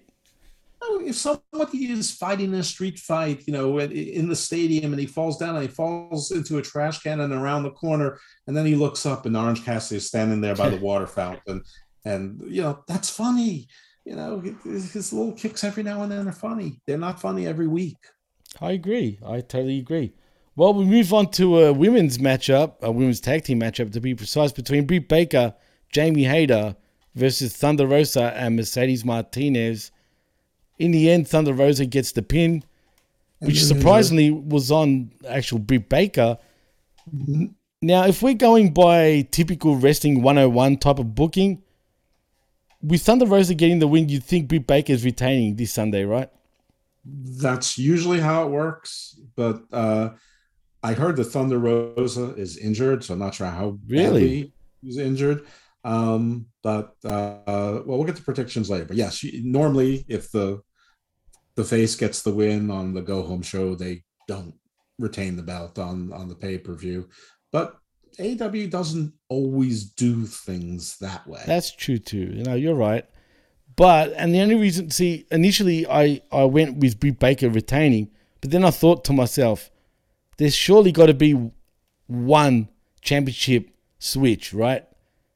Surely there's got to be a new champion. We can't have every champion retaining on one show, can we?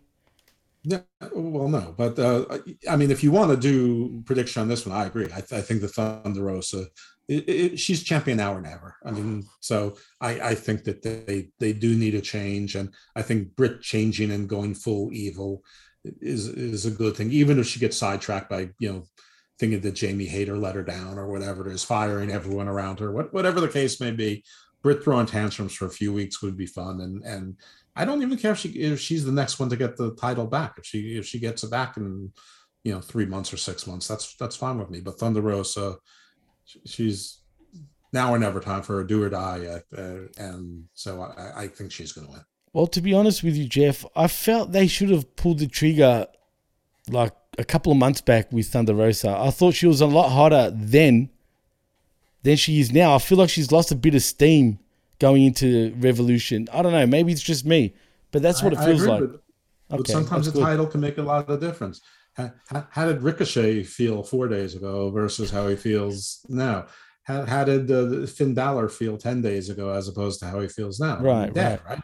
Oh no, you're right. And you know what? It totally elevated Finn Balor straight away. The minute he won that championship, I felt like he's sort of you know put back up a, little bit again because he came out of nowhere to win this championship. To be fair, but that's for another show. Now, where was I? we had just made our predictions on Britt Baker, uh, uh, Thunder Rosa. So Right, right, right.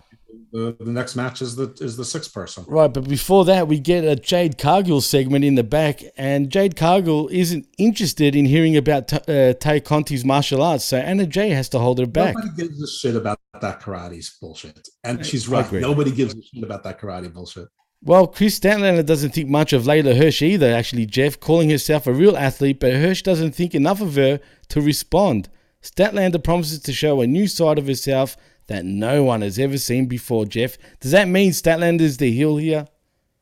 No, Statlander is the face, but maybe they'll do a double turn. I don't know, but uh, Statlander's going to win this match, and absolutely nobody cares. Nobody cares. Anyway, well, back to a nobody cares match. On the pre-show, and she's the face. True. Well, the shit she's been saying, Jeff, doesn't sound like she is the face, but whatever. It is what it is. She's an alien. She doesn't know our customs. My bad. You're right. That's that's right. But she seems all human so suddenly. Well, she's assimilating. It's like Starman. she, she learns more as she's here longer. but uh, yeah, I mean, she's she's you know she's but she's definitely sport. She's definitely a pro wrestler from the Centauri Prime or wherever it is. Ramada. Andromeda. That's right. Anyway, we get Wardlow versus Cesar Bononi.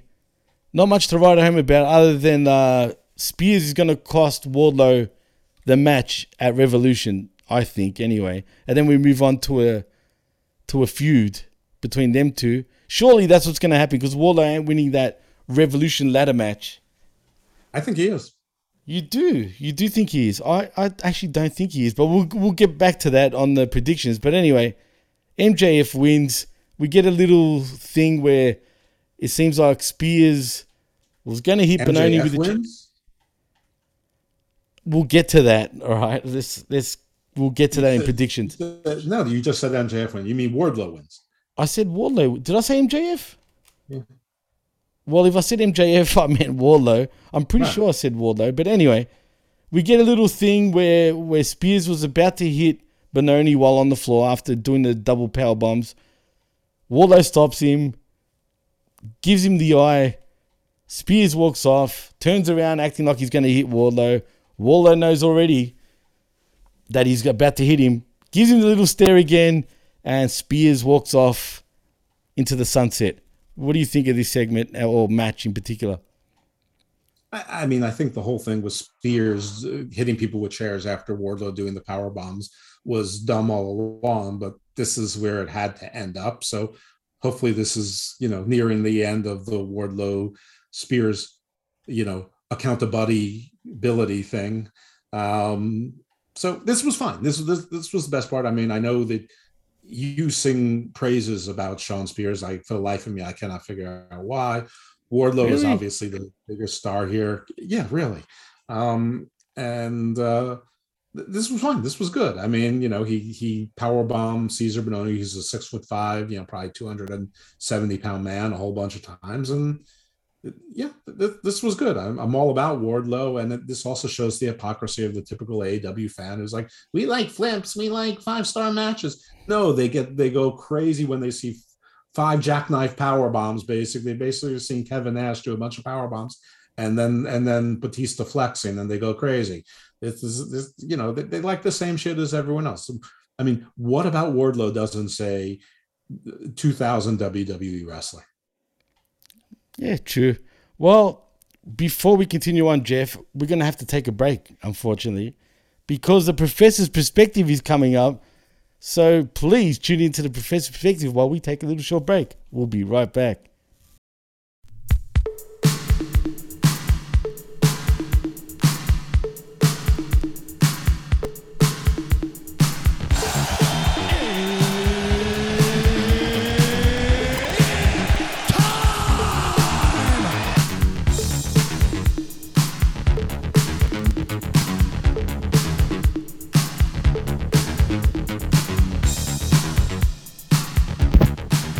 Been a while.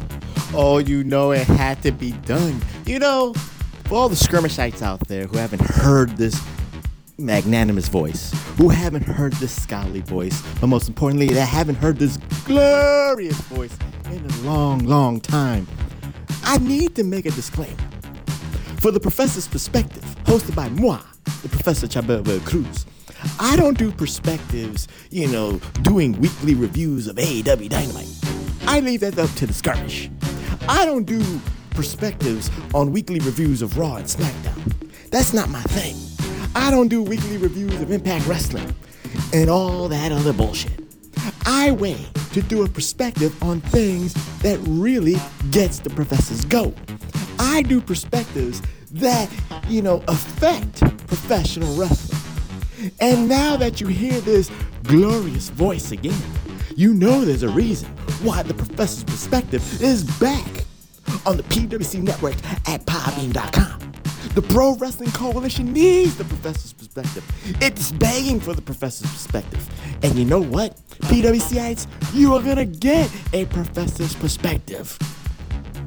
And the reason for this special perspective, oh, every every AEW fanboy is drooling they're drooling in their mouths right now with the news.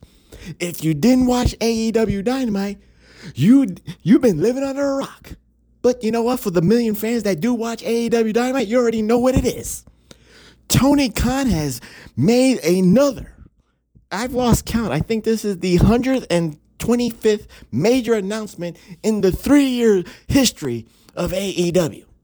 But right now, the 125th major announcement is this Tony Khan is the majority owner of Ring of Honor Wrestling. That's it. That is the major announcement. Now, while I should be, you know, clapping and dancing like all the AEW fanboys out there, you have to live in the realities. That's where the professor lives in. You know, when you're on social media, when you're on these wrestling Facebook groups, the Solid Monsters, the PW Hustles, and all points in between, the professor reads the comments. He reads the pulse of what the wrestling fan groups and social media, you know, are thinking. And you know, the, the funny thing about this is if you're really a wrestling fan or wrestling historian, that's what the professor is. You have, you know, evidence of historical things that happened in the past that tells you what is going to happen with this major acquisition that Tony Khan has put upon himself. So let's bring up the historical aspect of what Tony Khan did. And I'm going to give you two examples. Two major wrestling acquisition examples because, you know, one thing about the wrestling fans of today, some swear they, they've been watching wrestling for, for many, many moons. The professor has been watching wrestling for 40 years. So if I'm making a, a general statement here, I'm not making it based on biasness. I'm not making it based on my allegiance, my shilling, if you will. I'm giving you the most objective perspective on this subject. So for Tony Khan to, to buy Ring of Honor, to be the majority owner of Ring of Honor, let's look at the first example. Because a lot of people are saying, well, this is exciting. This is this is so big. Tony Khan just loves wrestling. He he's saving wrestling as we speak. Let me bring you example number one, boys and girls. Example number one, Jim Crockett Promotions, who, were the, who was the majority owner of the National Wrestling Alliance, who was trying to keep up being national against Vincent Kennedy McMahon Jr. of the World Wrestling Federation, acquired most of the territories of the National Wrestling Alliance, whether it was in Florida, whether it was in Portland, whether it was in St. Louis. Jim Crockett was doing that too. But there was one acquisition that literally, it actually figuratively and literally killed not only his momentum, but killed the NWA and forced him to sell his majority shares to Ted Turner and Turner Home Entertainment. Oh, do we forget when Jim Crockett bought Universal Wrestling Federation in 1986 87? Now, again, he was trying to keep up with the Joneses. He was trying to go national with Vince McMahon. Oh, you know, the roster was stacked.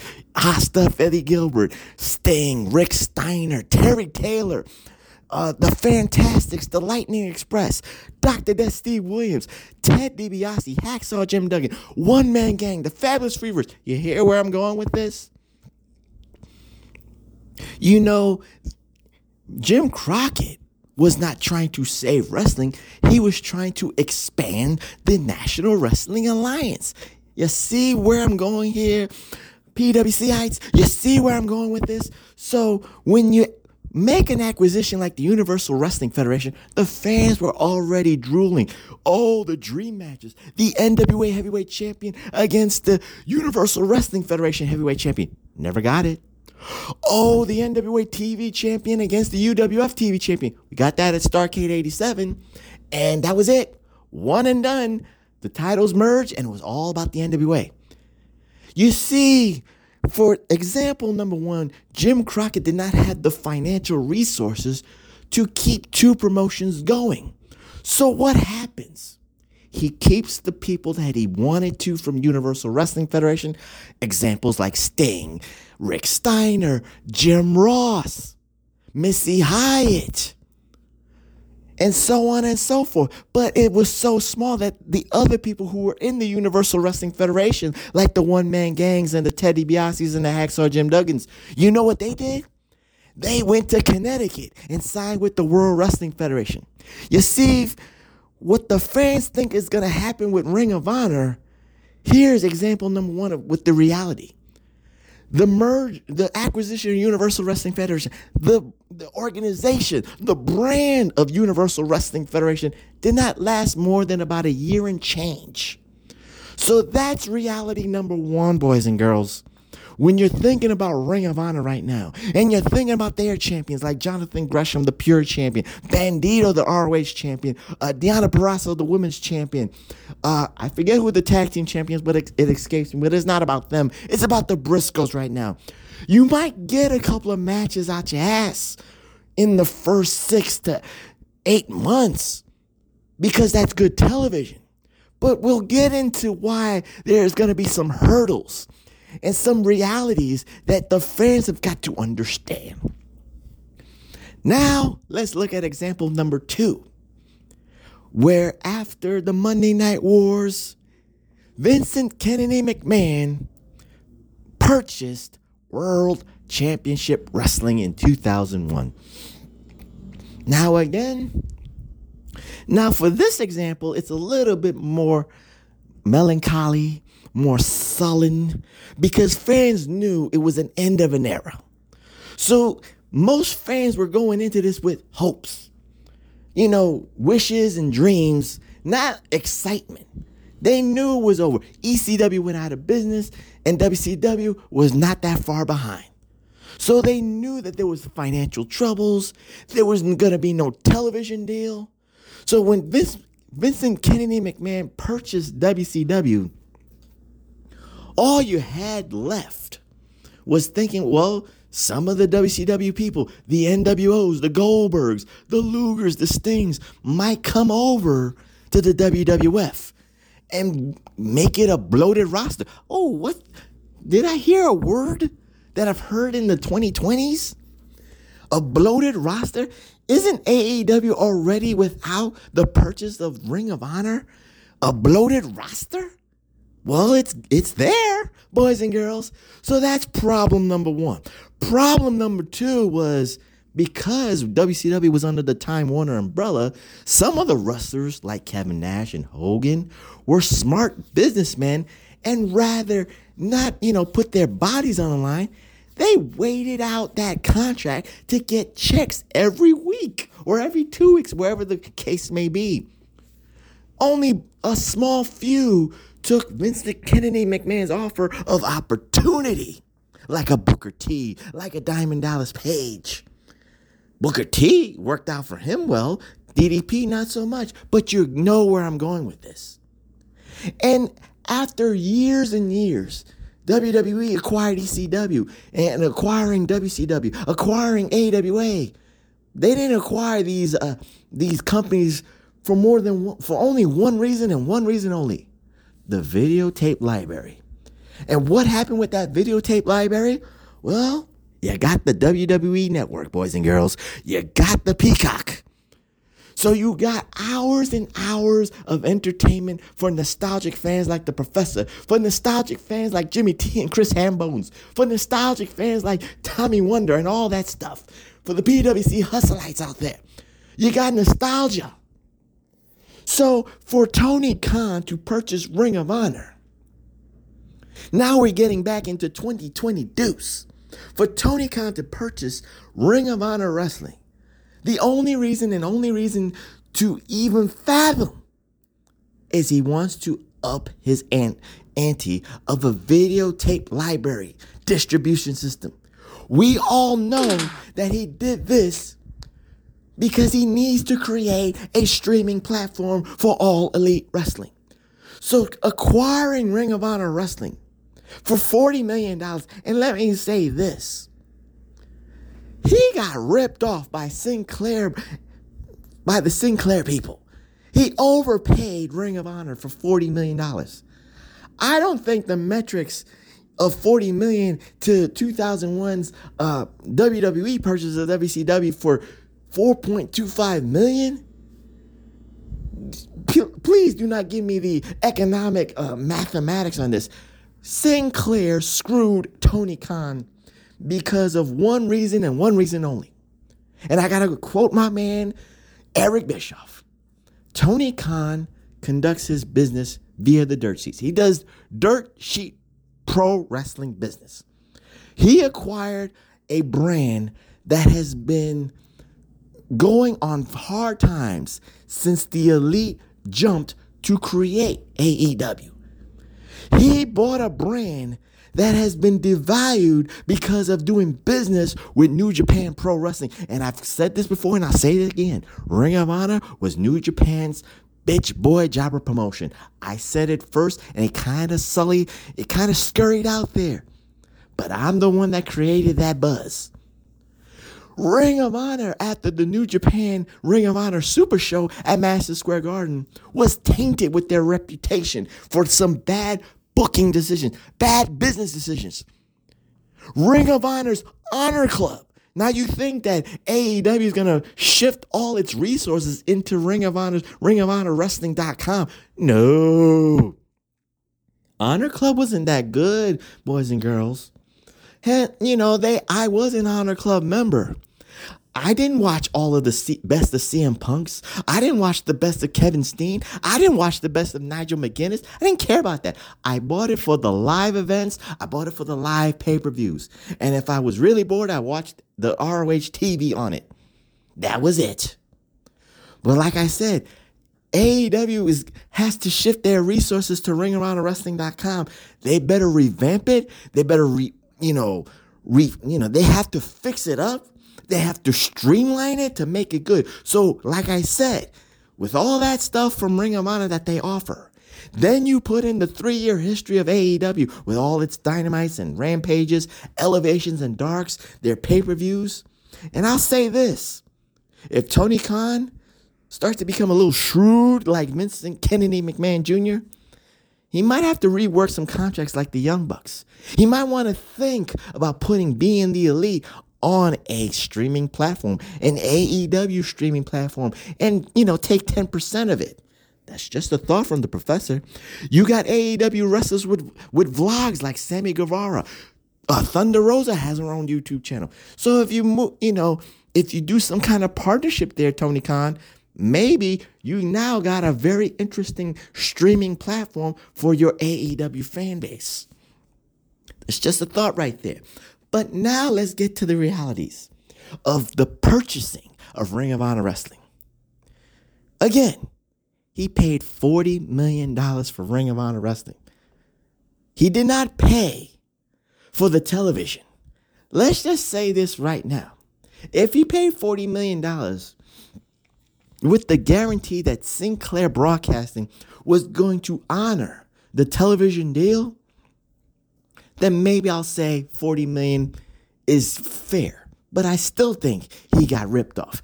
The most that he should have paid for Ring of Honor Pro Wrestling is 10 million, and that's it. And that's if they're given a guaranteed one year extension with a TV deal. But Sinclair has no responsibility, no ethical uh, responsibility to promise Tony Khan that. There's no more Ring of Honor Wrestling, boys and girls, on a weekly basis.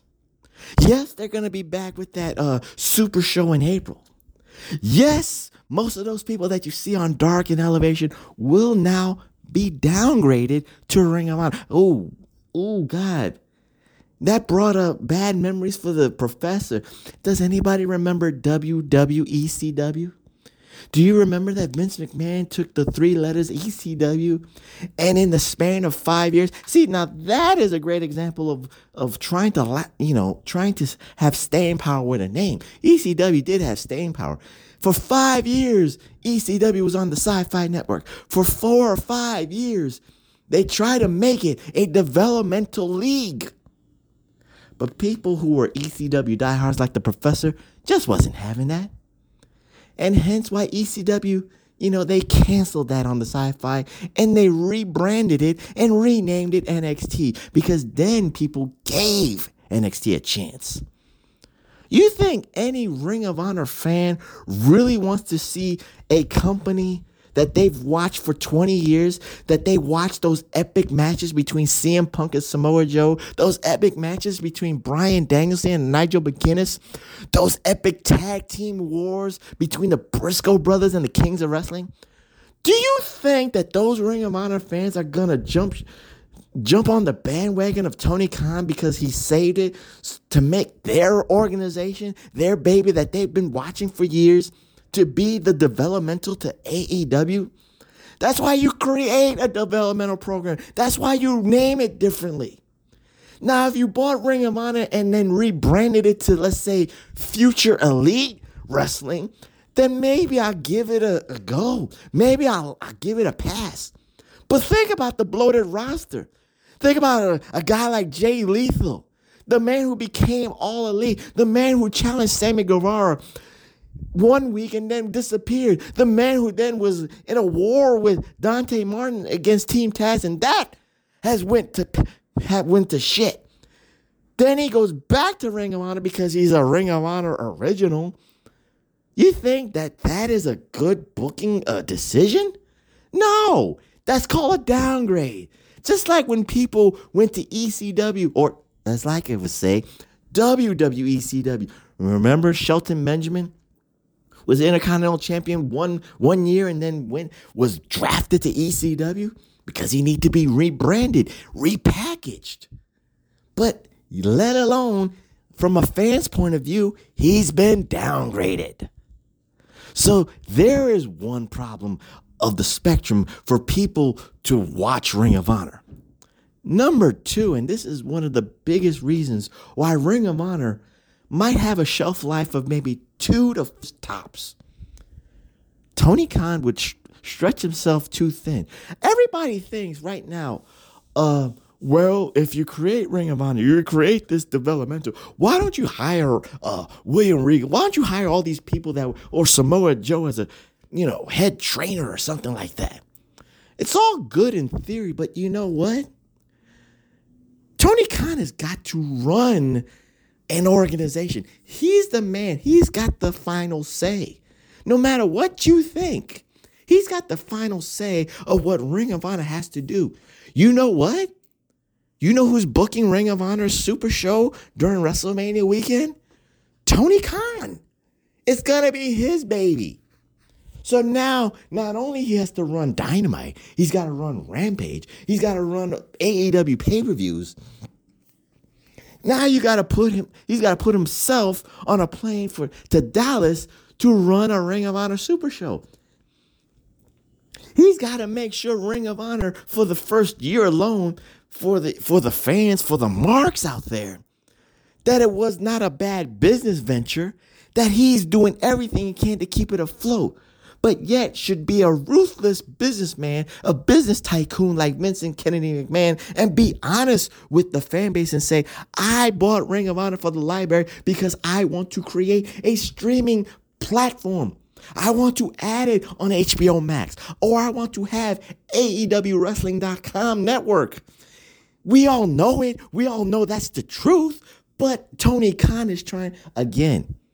He's doing dirt sheet business because he wants to get likes and trend positively with the Marktards on Twitter, with the Marktards on Facebook wrestling groups like Solomon and the PWSL uh, Facebook fan groups, like the Marktards of the PWC discussion groups. But I know the realities, and whether you like it or not, you, the PWCites, know the realities. So while I am happy to hear this decision, I just know the realities. He overpaid for a company that wasn't valued at 40 million. I know that it's just for the video library.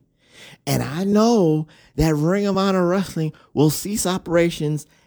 And I'll give it like, and I'll be honest, two, three years in my mind, the most, Ring of Honor will cease to ex- exist with no television, no nothing.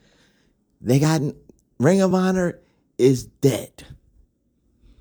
I'm sorry, but I've seen history repeat itself over and over again. UWF died when Jim Crockett uh, bought it. WCW died when Vince McMahon bought it. And Ring of Honor died when Tony Khan bought it. It's just the circle of life, boys and girls. And with that being said, this has been a special Professor's Perspective here on the Pro Wrestling Coalition, the PWC Network at podbean.com. So when you hear this, hopefully in a couple of weeks, Jimmy T, where's the reflection, man? Gotta upload those reflections, my homie. But that's neither here nor there. We'll talk about it behind the scenes. DM the professor. You know my Twitter, Jimmy T, at PWSOPROF, PWSOPROF. See you later, PWCIs, and I hope you like this special perspective here on the skirmish or here on the PWC network at podbean.com. Later.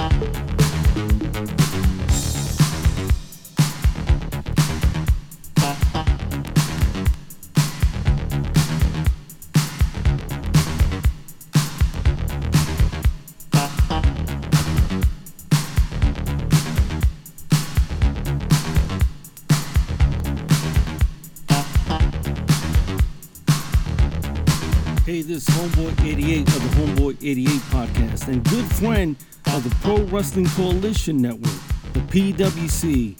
Check out my podcast where all the podcasts are available, the Homeboy 88 podcast. Thank you.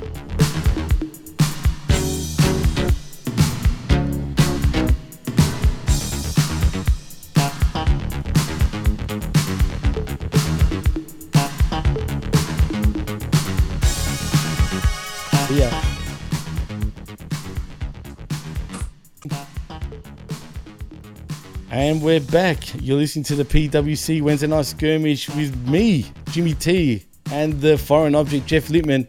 And we're just talking about the Wardlow Cesar Bononi match. But we'll move on from that, actually, Jeff, because I'm sure the professor has got his perspectives about Revolution, that's for sure, and about other. his wisdom right now. You're a character, man. But we get the House of Black, dude. The House of Black takes credit for turning Pentagon into something so evil.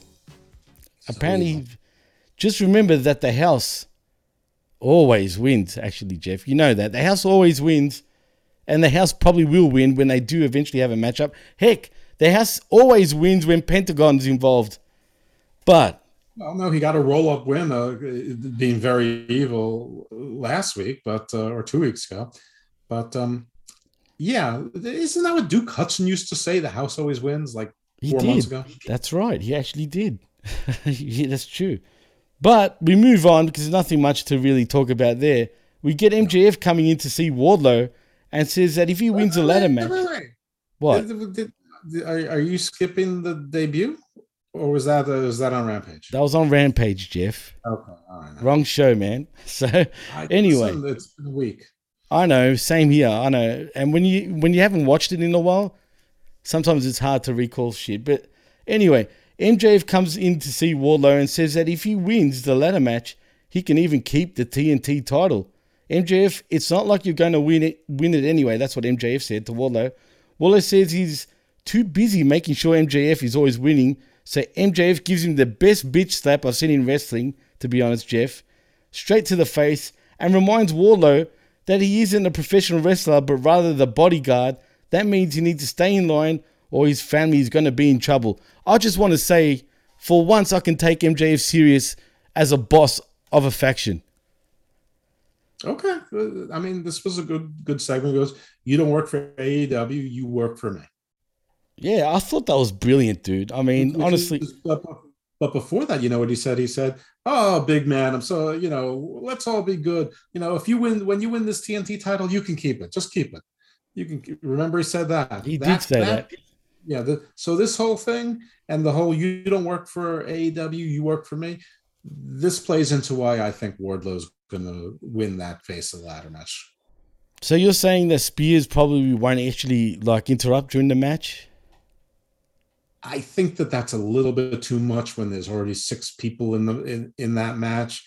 Um, and even if he does, I don't think it'll be successful. I think there's going to be enough, you know, uh, lunacy going on in that. But um, it, I, I I think that Spears and Wardlow probably is going to be a thing. But I, I mean, no, because I think the story, what however it gets there, is that Wardlow will win the TNT title um, and that you know he's going to keep it and he's going to be a face and then just going to say i told you you work for me and he's going to say listen while you've been fooling around with punk and doing whatever you want and telling your poo-poo stories and, doing whatever you want i've been talking to tony khan and guess what i have a contract with AEW. Oh, so you yeah. can take your contract and shove it up your ass So we're gonna get professional wrestling 101, basically. True. Who who's a bigger who's a bigger star than than Wardlow? They want to turn him face, give him a belt. S- Sammy is sort of middling. He's in this feud with Darby again. You got Andrade and AFO hanging around. Oh, how dumb. Basically, the Dark Order 2.0.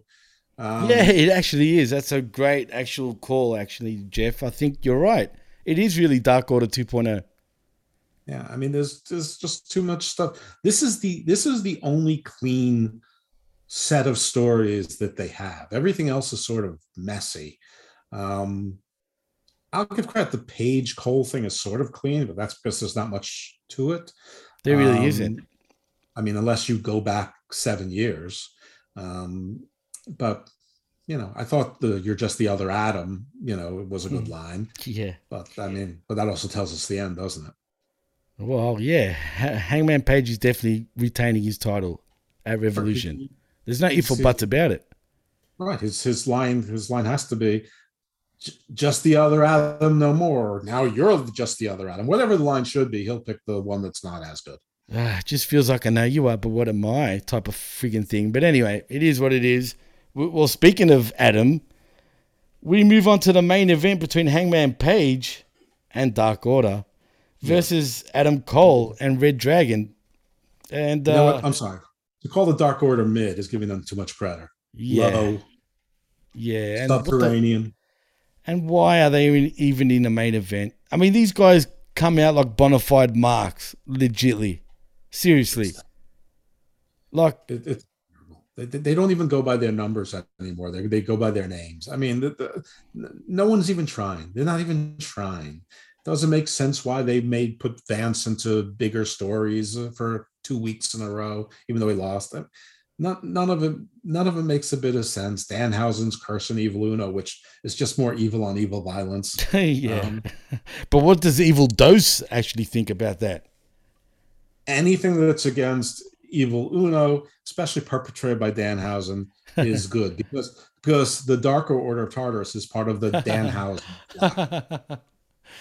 Uh, or i should sometimes, say the danhausen of black is part of the darker order of tartarus sometimes nice, sometimes evil, something like that, right? listen no it's very nice very evil Oh, those that's things are right. not That's right. contradictory if you embrace evil That's right. That's true. That's true. Well, the boom finishes Reynolds off in about 12 minutes and 42 seconds.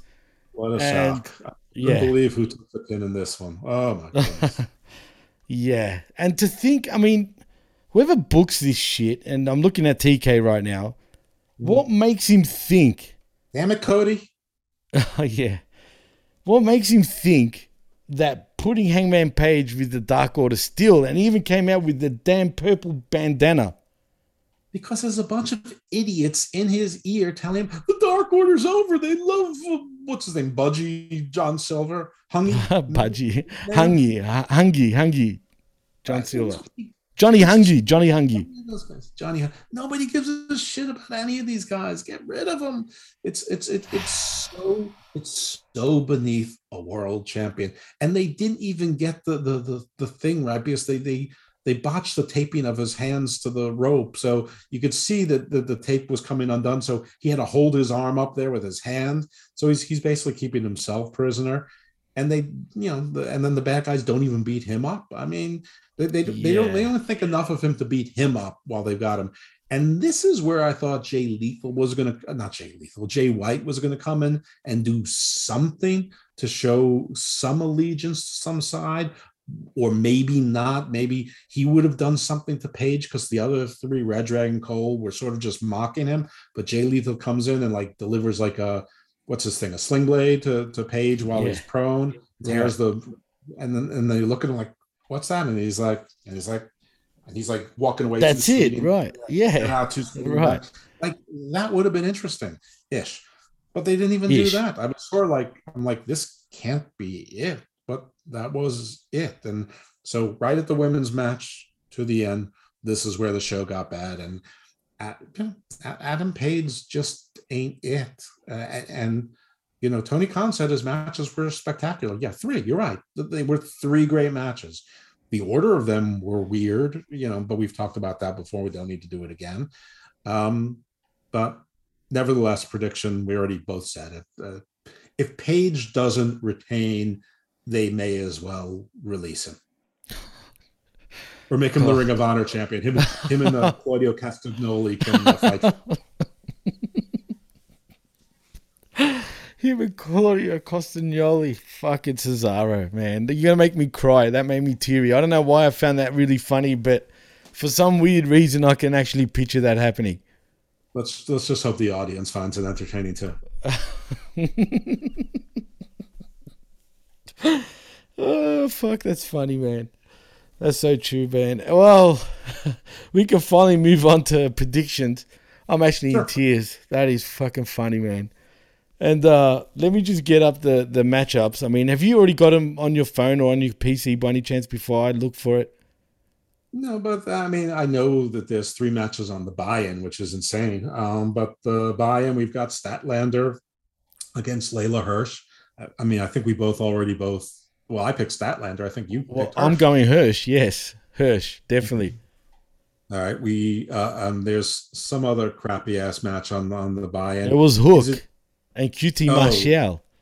I mean, the, the, the- this is this is act, actual junk, but yeah, Hook's gonna be QT Marshall. so. Oh, there's no if or buts about it. Actually, The only question is the only question is is this a squash or do they have to give QT Marshall 11 minutes?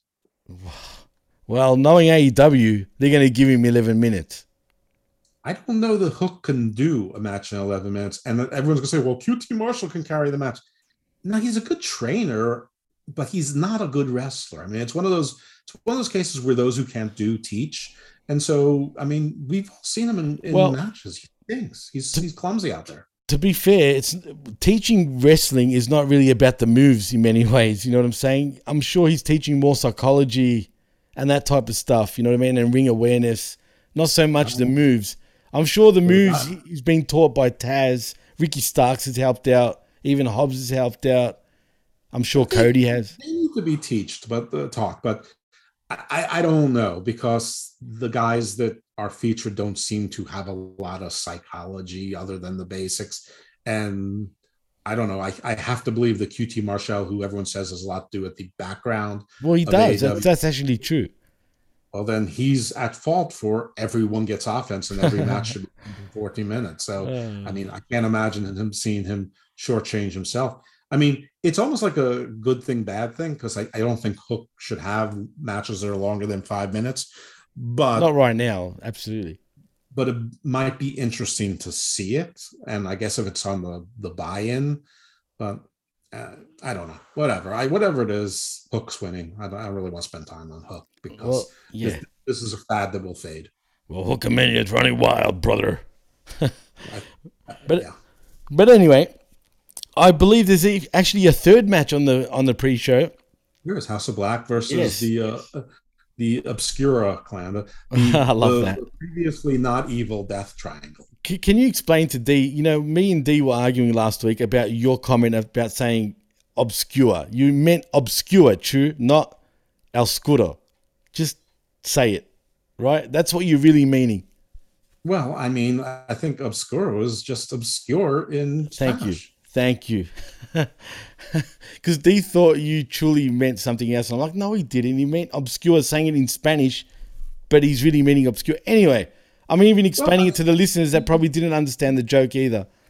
He's Penta Obscura. That that that's how it says, but I'm not sure if I'm pronouncing it right because I don't speak Spanish. So I know but I do speak English. Oh god! But really, it's Penta Oscuro. All right, just just for the record, you know what I mean. I'm just saying it, which means Penta Dark. But anywho, well, we move- actually, Obscura is hidden. I said Scuro, El Scuro. But anyway, we move on to the House of Black, Malachi Black, that is, with Brody King and Buddy Matthews versus Pac Black. Can we get a Pac Black possibly? Sure. Uh, versus Penta Os- Obscura, Obscuro, not Right. Oscuro.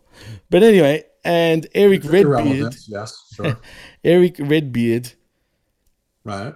Eric Redbeard finally finally got a job. Whether this is for two appearances or longer, nobody knows. and I'm sure the House of Black are going over in this match. Like They better. You they think, better, right? What's the point? Yeah, I don't see him losing. Surely they don't lose. No, surely they don't lose, but hopefully Penta th- th- beats up Abrahantes, maybe kills him. Maybe Oh, yes.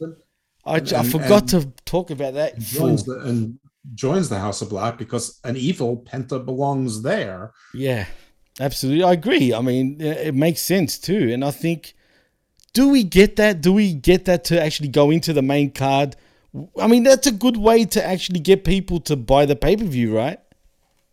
Does he turn beforehand? No. You mean It'll be sort of NWO buy-in? type of formation. during the buy-in? Why not? I think I it makes good sense to like get people to buy to buy in, right? Now, is the buy-in on a different channel? Is it free somewhere? It's on If you YouTube. It's on um, what's it called? Uh, what's their friggin' um, the the the Turner owned um streaming service, the BR BR Live. Oh, yeah. Um, but that's free because isn't BR It's Live free. you have to pay for it? Okay. It's free. um because I mean I'm sure if you buy the pay-per-view, you get the buy-in too. Well, yeah, obviously, but you do get it on YouTube. You get it on Facebook, I believe, as well. You pretty much get I- it I- everywhere on social media. The only thing I'm building to is I I mean, I, I think that the people who are watching on the free services are not going to pay for a pay-per-view. And the people who are going to pay for the pay-per-view are including the hour that is the buy-in as part of their investment.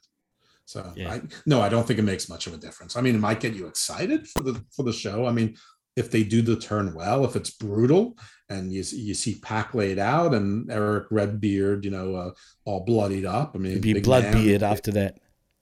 I mean, if if Brody King, the I mean, all he does is do nothing in matches and then beat everyone up after they lose, after they after the pin is scored against this team. That's all he's been doing. He's also the hot tag guy. Come on, man.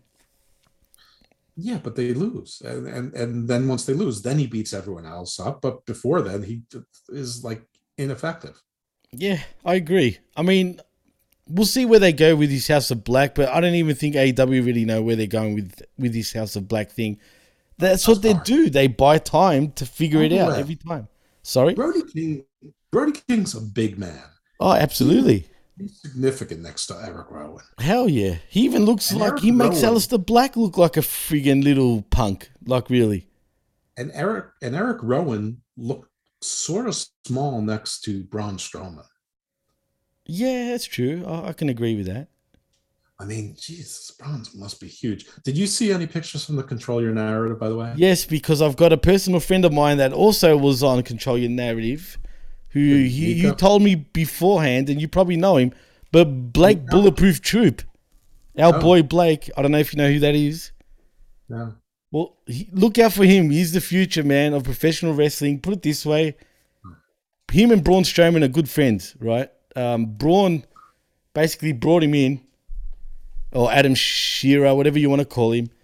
And I got the lowdown. He sent me a, a private message on Facebook t- to tell me that he's going to be part of it. I said I wouldn't say anything, uh, but now that he's debuted and the fans are going wild for him, I can proudly Fans say of them up. I saw pictures. First of all, they had no seats. There were no seats. it was all standing anybody. room only. Standing room only. It was like there- barroom wrestling all over again, Jeff. There, there might have been 30 people in that room. No, that was more than that. That was more I than saw that. pictures. They, they, they, they, they didn't look like there were more than 30 people in that room. Look, I don't want to like bash their promotion. It looked bad at first. I'll admit that, I'm, right? I'm, I'm bashing their control your magarative. I, I'll do the bashing. Listen, nobody was there and they it looked like they did a GIMP routine. Oh, that's. I haven't watched the whole thing. I only watched my boys' match. You know, he was pretty excited. I mean, he's also the commentator on uh, Championship Wrestling from Florida and Hollywood. Who who do who do face? I don't know. It was like a two on one type of match, man. I don't even know who the other two clowns were because one of them did actually look like a clown. But he was he's an actual MMA fighter, really, a professional MMA fighter. He's getting into pro wrestling. And he went to Suplex City with him, put it that way. And the fans were losing their shit. Okay, the, the, the fan was losing their shit. Terrific. I, I think that I have a friend that was a referee there, and I and a guy I know, I'll call him a friend, is like their their uh, interviewer. Right. Okay, and who's Um, that? Nico, Nico Extra.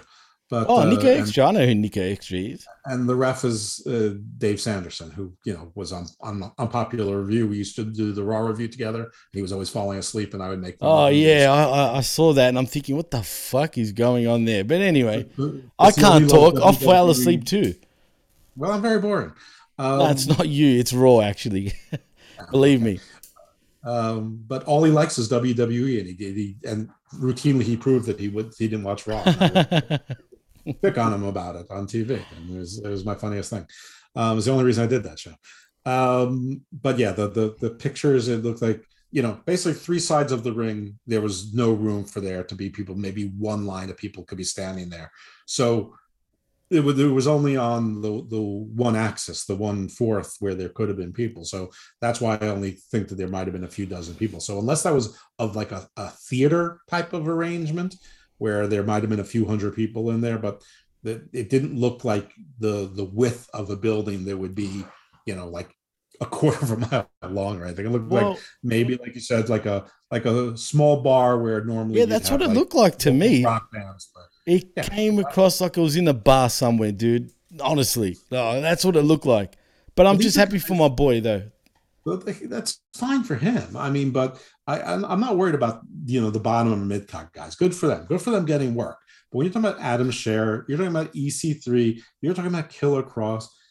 Austin Aries sucks, but he's at least a name. Right. You're talking about guys like that. These guys are going to be fighting about money very soon. If, if Oh, you know, definitely. they they- We'll see who's going to control their narrative after about three months. Exactly. The TV deal with Pro Wrestling TV. what the fuck is that? I never heard of it. It's not FITE. It's not BR Live. It's not even The Zone. And all those are losing money too. Or Triller. I mean, they, might as well put it on YouTube for God fucking sake. I, I mean, Yeah. Anyway, it, it looked like a, it looked like a disaster. Oh man, I don't want to bash it, Jeff. You made me bash it, and damn it, I told you I'm proud of my boy, Well, bro. God damn it, Good. He'll get her jobs if he's he's good. He's great, man. He, he's been trained can by work- some of the best, dude. Legitly, like He's an MMA fighter. should- He can go to he can go to the WWE tryout and because he's a legit Well, fighter. I don't want to say too much because I promise that I don't. You know what I mean? gonna- He's going to try out. But uh, you know, he You know, put it this way: current WWE wrestlers actually train him. I'll I'll say that much. That's fine. Good for him. I mean, I don't think you're giving up anything when you say a new indie wrestler with a legit MMA background Legit. is going to try to He get was into signed- the major league. He was signed to breaking- UFC, as a matter of fact. Good. Well, good. Then he, that's what he should do. He Well, should yeah. also take jobs like this. He should take every job he can. have. Well, he loves professional wrestling and he wants to take it, but he's he does look. His gimmick is kind of like a Brock Lesnar kind of gimmick, similar. You know what I mean? But Well, with a twist. Yes, Brock is 43, so there's only so long he can do the Brock Lesnar gimmick. right. Well, that's true. But anyway, shout out to my boy Blake Troop, man. Congratulations. But anyway, we move on to the main card. Call me. We move to the main. you want you want trademarks protected? We can talk. You want a theme? I can hook you up with a good uh, entrance composer. Very reasonable. I'll get back to you about that. I'll, I'll talk to him anyway. I know a bunch of wrestling artists that can do some merch for you. Well, he's got actually quite good merch. But anyway, who wrestlers wear? Like you'll see Braun Strowman wear it. He even showed me the private conversation with him and Braun. But anyway, enough of that. Let's move on to the main card, Jeff. Between and it starts off with Jade Cargill versus Tay Conti for the AEW TBS Championship, or is it that bitch show championship? I don't know. But nevertheless, it's for the championship. I'm sure we're both going to say Jade Cargill easily, but unfortunately, she's probably going to take a good 10 minutes to actually win this match. Right, but when she will. But when she will, exactly. But I just don't agree with the 10 minute part. Hopefully it's a squash, but I just don't see it happening. Yeah, it can't be a squash. They love Tay Conti. Plus, now she's with the, the, the most annoying couple in wrestling, Sammy Guevara and Tay Conti. Can't wait for them to break up exclusively. Oh, I can't wait either. I can't wait for Sammy to cheat on her. I just can't. You- Um, no, no way. You're going to cheat on that? Cheated on his fiance. Why wouldn't he Yeah. cheat with that? Listen, But I mean, it was there- Tay Conti, but though, I mean, come on. I understand that there's a lot of beautiful women in the world, and they're going to make themselves available. I mean, he's a beautiful guy, so we, you know, I mean, it's not like he's, it's not like she's out of his league. He's, No, Listen. they're, they're a great couple. he's going to be the one to cheat. Well, we both. Latin, Latin women don't she? Yeah. and she's going to kill him when he does. It's going to be great. Wow. Maybe we're getting Melrose Place again in orifice. Do, is there a possibility uh, Tony Khan buys out Melrose Place? there's a possibility that we're going to see Sammy live trying to keep his intestines back in. That's when you'll see him disappear on television for a good like two months, probably. Anyway, Two months, he'll be dead. Once your intestines fall out, it's over. yeah, true, maybe, maybe so. Well, it could be just a hernia. Not if they fall out of your body. Well, that's true too. But anyway, let's move on to another possible um, intestines coming out of the soul, shall I say? Because we've got a matchup, a six-man tornado tag team matchup, actually, Jeff, between AFO, Andrade El Idolo, Matt Hardy, and Isiah Kassidy, which I don't understand why he's in this match, versus Darby Allin, Sammy Guevara, and it's Sting Uh, you do know why he's in that match. He's because he's gonna eat the pin. I know. Don't worry. I totally understand that. But th- this will also be when Matt Hardy and Andrade and Kassidy sort of split. It's also going to be more Darby, Sammy. Can we get along? But they're they're going to eke out the win, even though obviously Darby is going to steal the win from Sammy. He's going to put you know, you know, Sammy's going to do the move, and then Darby's going to take it. That's why it's a tornado match. And then we no get a. and then we get a TNT Championship matchup on Rampage. Uh, well, we already have one with Scorpio Sky, Right, so- but it seems like the TNT Championship gets defended more on Rampage on T. Oh no, that's that is on TNT, so it makes sense instead of Dynamite. Yeah, the, well, the, that, that's why naming these things. uh, I mean, they just should have called them the The TV, the Warner Brothers. Yeah, the Warner Brothers. Oh man, The, the one, one they can call the W, and the other they can call the B. I, I don't know. Whatever. Ah, nice, very well played. If people don't understand this stiff shit, but that was very well played. I like it. Well, I guess we're both going for Team Stingers, right? I'm not going for it. That's just what's going to happen. Well, yeah, that's exactly what's going to happen. And actually, Well, we'll call this match Tortilla. Well, yeah, we'll call this the way it ends. Matt Hardy's going to end up walking off on El Idolo. Like, you know, the Jeff Hardy walk away fucking deal that's been happening every week. And that's how they end up losing anyway. But then we Or, move. or they may both walk away from Isiah. Or, or, or that. Yeah, that wouldn't surprise me either. That's true. That's Either true. way, I don't care. And by the way, I just need to throw this out there. Jose sucks. I agree. So Bring we- Chavo. I mean, bring Chavo rules. They did Chavo oh, dirty. Oh, they done him dirty, dude. I mean, seriously. But anyway, we move on to match number six between. What happened to Free Ali? What that was like a big thing. Oh, free who? Ali. Oh, yeah. nobody cares about Free Ali anymore. Who gives a fuck, Jeff? I don't even know why people were hashtagging that shit. I, I know why, but it's done. It should, I mean, if you care, it should last. Social justice warriors, Jeff. That should be a new stable. It should. That'd be a good one.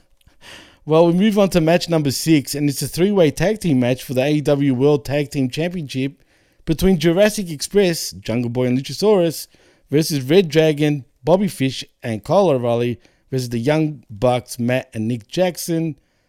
This is another obvious sort of uh, matchup, dude. I mean, surely the Jurassic Express, and I hate to say this, are going to retain over here because Red Dragon and the Bucks are just going to act like little bitches and cost themselves the win. Agree. I, I mean, I don't know who's going to screw who more. I don't know if there's going to be any interference. I, uh, I mean, I don't think so because there's too much, you know, shenanigans that I'm already overbooking into this card as it is. But yeah, I, I think that Jurassic Express retains. So we move on to match number seven, and apparently that's going to be Jon Moxley versus Bryan Danielson in a, just a plain old singles match. But apparently we need to get blood, but it's just the singles match. I mean, are we going to get blood? I think we're going to get blood, and it's either going to be a double knockout. Oh, um, God, no, or- please. Or, or a double submission. Nobody can win. Oh, that's so dumb. Come on. I Double think that They're both going to have each other in, in sort of headlocks, and they're both going to lose consciousness around the same time. If that happens, seriously, if that happens, Well, there's no stipulation, so it's not like Dan, Bryan has to win for Moxley a team with him. It's not like if Moxley wins, Bryan leaves him alone. So the only result can be that that that they knock each other unconscious one way or another. That they that neither one wins. They both they both lose. They both win. Well, first of all, why the hell is the stipulation per se like to have a friggin' uh, stable?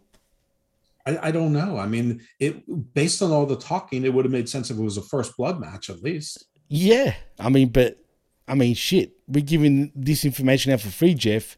Why can't they think of that? Well, well, they can't do it because there's too much accidental bleeding in AEW. Oh, AEW. that's right. That's true. That's true. Well, don't be surprised if we get a. I'm hoping it's not a double KO or a double submission. I really am. Maybe Bryan sort of jumps Moxley before the match starts, and we're all guessing is Moxley going to be in the match? Who knows? Listen, if you want to have a, I'm with my prediction, but the only way to have a satisfying win is for Moxley to finally get his win. Yeah. But basically, he it's basically because he he Bryan won't give up, and you know he does a Steve Austin pass out, or he he's so bloody that that the ref stops it. whatever it is, whatever it is, it's going to be a double TKO or a TKO. So are we going to have the new instead of American Dragon Bryan Danielson? Are we going to get the American TKO guy or a knockout for for that matter? Bryan No, you're Danielson. gonna get- You're going to get the Wild Dragons. The oh, shit. The Wild Dragons, and then we can get a feud with the Red Dragons, right? For Dragon Supremacy. I'm pretty sure who's going to win that one. Fuck. Anyway, I'm going for Danielson because I don't think it's time for Moxley to get that win just yet. Oh wow! Yeah, I mean, if you want to continue the story, that is. Sure. You Okay. know what I'm saying? So maybe we'll, you know, we'll get it later on. But anyway, that's Yeah. just me. But then I'm thinking about it. I'm pretty much Well, picking all the heels here. Should only just be you. I mean, your prediction should be just you, unless Dee's feeding you the information. I mean, you're making sense, so Uh-huh. it probably is from her. It's D. It's D. Absolutely D. Knows makes more than me. Absolutely. That's not hard to believe. Well, speaking of best friends, we move to match number eight between Chris Jericho and Eddie Kingston in a singles match once again. Um, this one's a little bit more trickier, actually, even though we both sort of alluded that I guess Santana and Ortiz will get involved in this matchup. But do you see Jericho losing? Is Eddie Kingston Yes. going to get his big win on pay per view? Yes, Eddie Kingston wins because Santana Ortiz helps him. I don't think it's all that tricky. Hmm. It's tough, dude, because some, I wouldn't be surprised if Jericho does beat Kingston, but then again, Listen, 51 year old Jericho has to put over that young, new, up and comer, Oh, 40 year of old. yeah, of course, because he's a young whippersnapper, dude.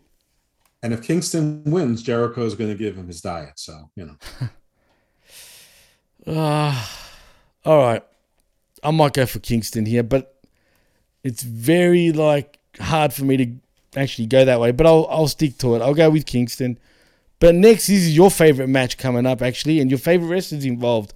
It's the Face of the Revolution ladder match for a future AEW TNT Championship match between Keith Lee, Limitless Keith Lee, or is it Limited Keith Lee? I don't know. But it's Keith Lee versus Orange Cassidy versus Powerhouse Hobbs versus Ricky Starks versus Wardlow versus Christian Cage in a weird sort of mishmash of wrestlers in a ladder match. Yeah, it, it is weird.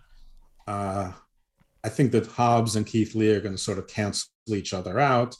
Um, I'm honestly not sure that Keith Lee can can climb a, a ladder. I'm not kidding. I mean, he, I think He's gonna break him. big. Well, I- mean, the wrestling ladders, you know, they're they're sort of made of an aluminum that can bend and A special and- kind of aluminum. Yeah. Now I, I've seen AEW use some of those like heavy, like they duty, like, do, right? They're not. They don't break easily, dude. Just ask Sammy so- Guevara. Right. So that that might be the like. Listen, I already said what I think is going to happen. I think it's be Wardlow, but if I'm wrong, it will be Keith Lee. It's not going to be Christian Cage. He's just there, the general. It's not going to be Orange Cassidy. He's just there to bump around and do a couple silly spots to make the the crowd uh, go crazy. Um, and Ricky Starks already has a useless title. Perhaps we're What title? it doesn't even exist. What are you talking about? Well, I mean, it only doesn't exist a little bit more than the real titles don't exist. Well, I mean, hey, it was defended on Battle of the Belts after all, right?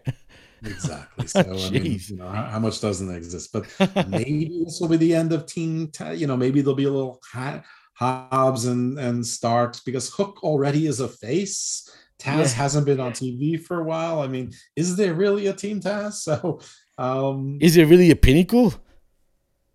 Uh, well, there was this past week. But yeah, well, a- whenever they they pick and choose to have a pinnacle, yeah. well, all the big factions seem to be heading towards destruction. But you know, now you're going to have House of Black growing, and you know, then then Pac is going to have to regroup, reform his group. So, you know, it's it's not like it's not like there's any. You have the the the new Bryan Moxley group coming. So, you know, three groups die, three groups are born. I mean, Well, you know.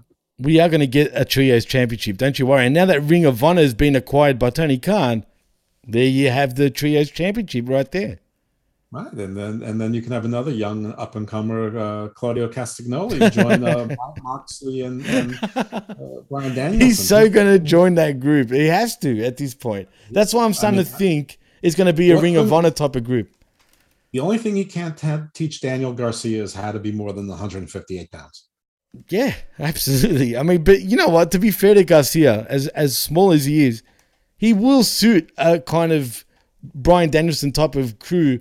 If you have Danielson, um, Garcia, Castagnoli, good old Claudio, and whoever, maybe Gresham can join the group.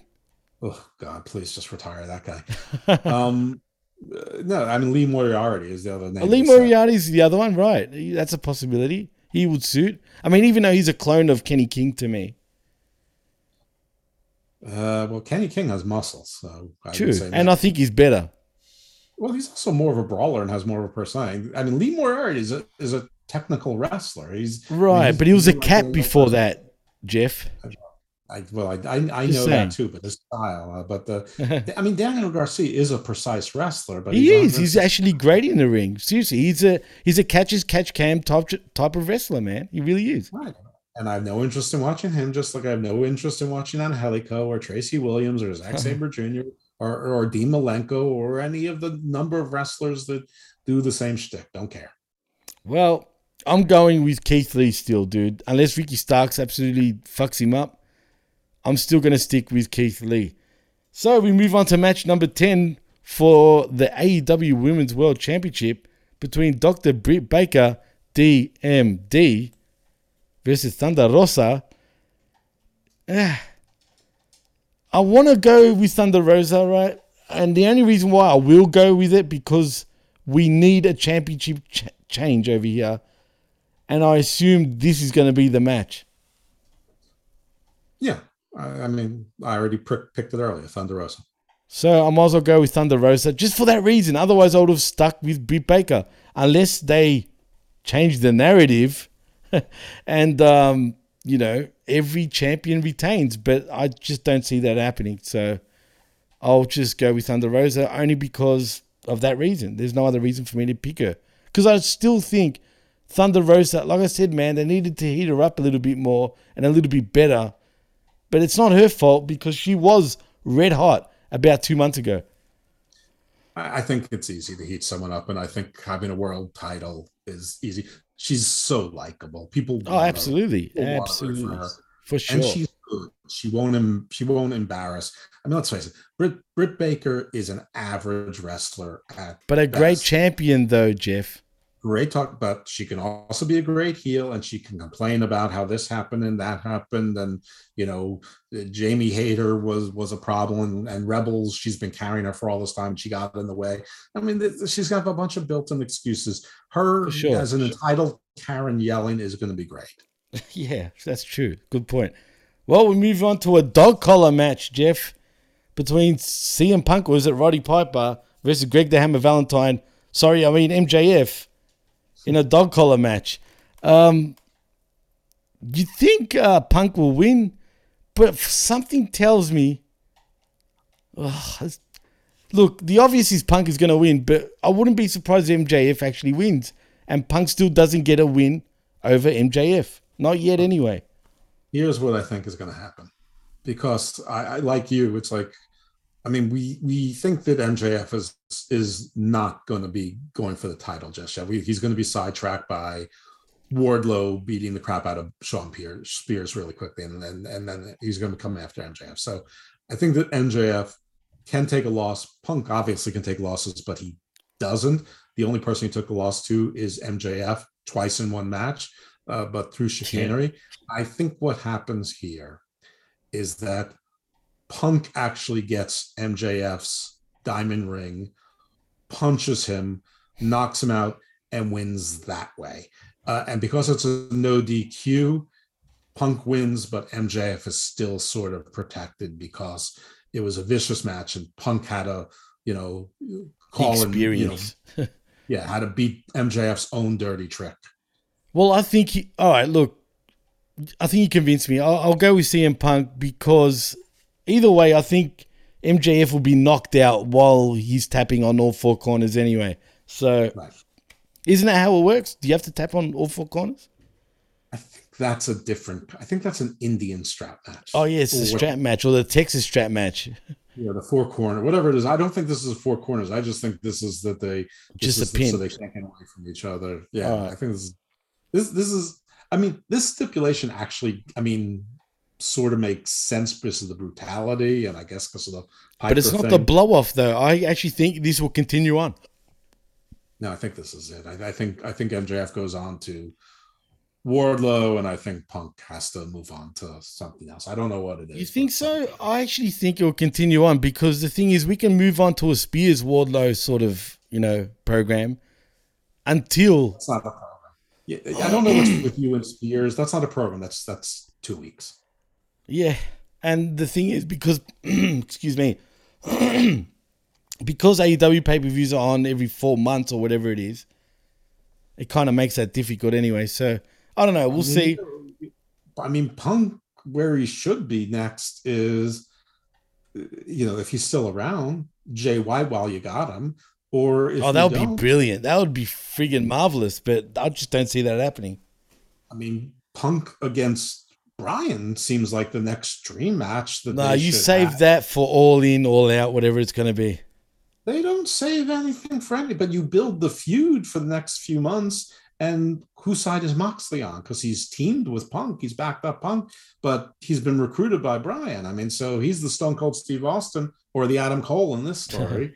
Um, Yeah. So, Well, I'll actually, just- you're right. They are planting seeds in many ways too for that future.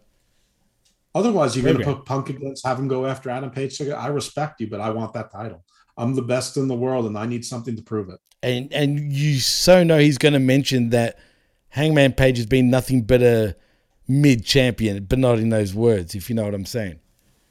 Maybe he will use those words. Maybe, Maybe. I'll channel my former nemesis. Maybe. Maybe. This is, this is major leagues. This is all elite, and you're not elite, my friend. But you know who is the best in the world? CM Punk. All right. Well, yeah. I'll stick with Punk then as well, possibly, but uh, still a hard one. But you're right. When you think about it, it's It kind of obvious. It is Well- obvious they're both positioned as top guys. Right.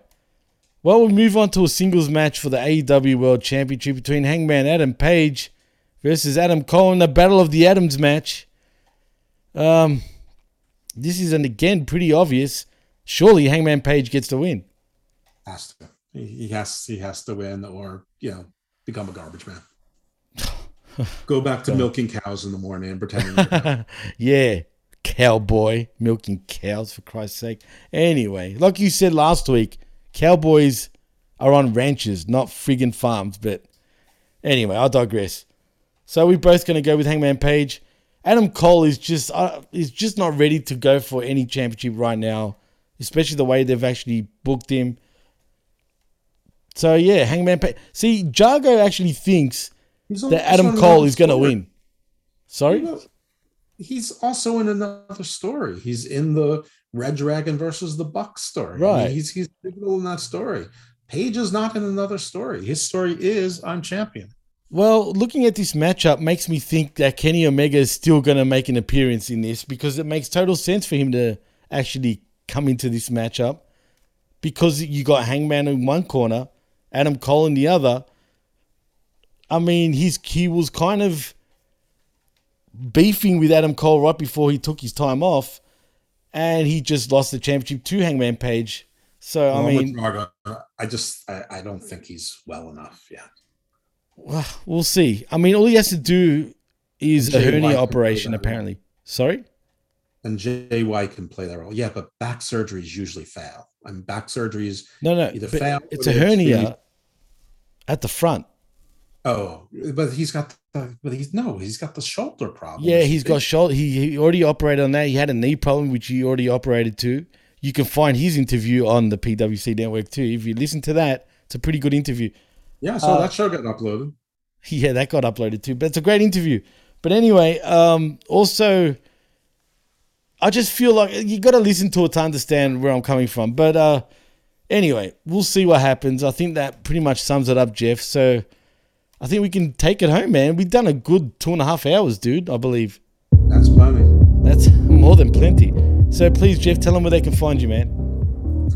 You can find me at uh, Hammerlock Hangover. That's my wrestling podcast I do with Big Daddy Cool, Steve Pena.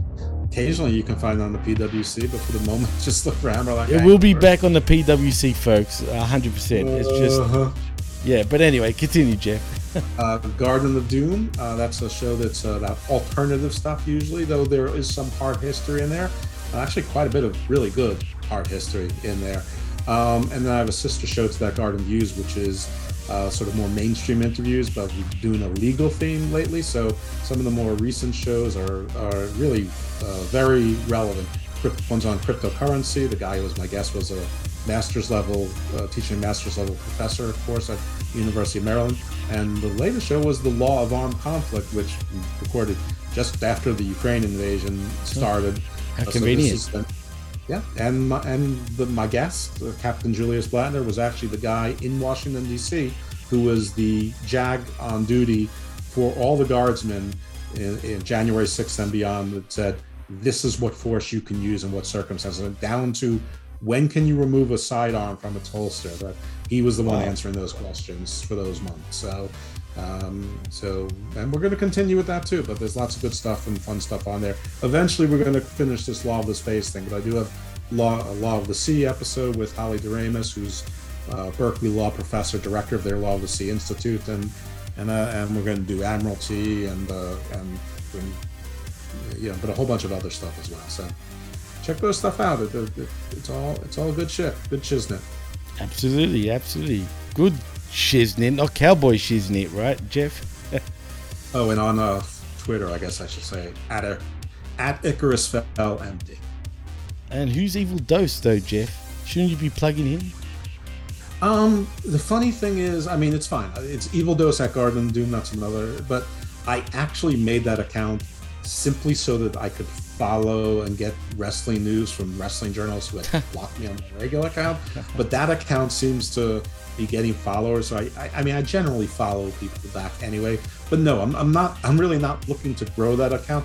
It's it it drags me into conversations which is what got me blocked in the first place. So I, I so you know no Attic Spell MD is really the preferred one because the the the Garden of Doom Evil Dose at Garden of Doom is is, is really so I mean like Meltzer and Sapp and Satin and like like all of them like anyone you could think they, they had they had they had all yeah Bick and Licks and Span they they all they all blocked me. Nat Coon you you you name it all of them. Um Matt and Kuhn, what a goose that guy is, seriously. and usually for very thin reasons occasionally deserved but mostly not at all so i mean that that's really what that account was for but it's sort of taking a mini life of its own Mini. So you're saying you're Evil Dose, Jeff? Is that what you're like saying, or am I hearing things? you're hearing Okay, anyway. well, he threw me off. But please like and subscribe right here at the pwcnetwork.podbean.com. Also at the pwhustlenetworks.podbean.com. You, if you want to follow me, you can follow me at DJ Mass Effects and also at the PWC Network on Twitter. I think that's about it. So I'm Jimmy T. He's Dr. Evil Jeff Lippman. And you've been listening to the PWC Wednesday Night Skirmish right here on the PWC Network and at the PW Hustle Networks. Peace. stay evil my friends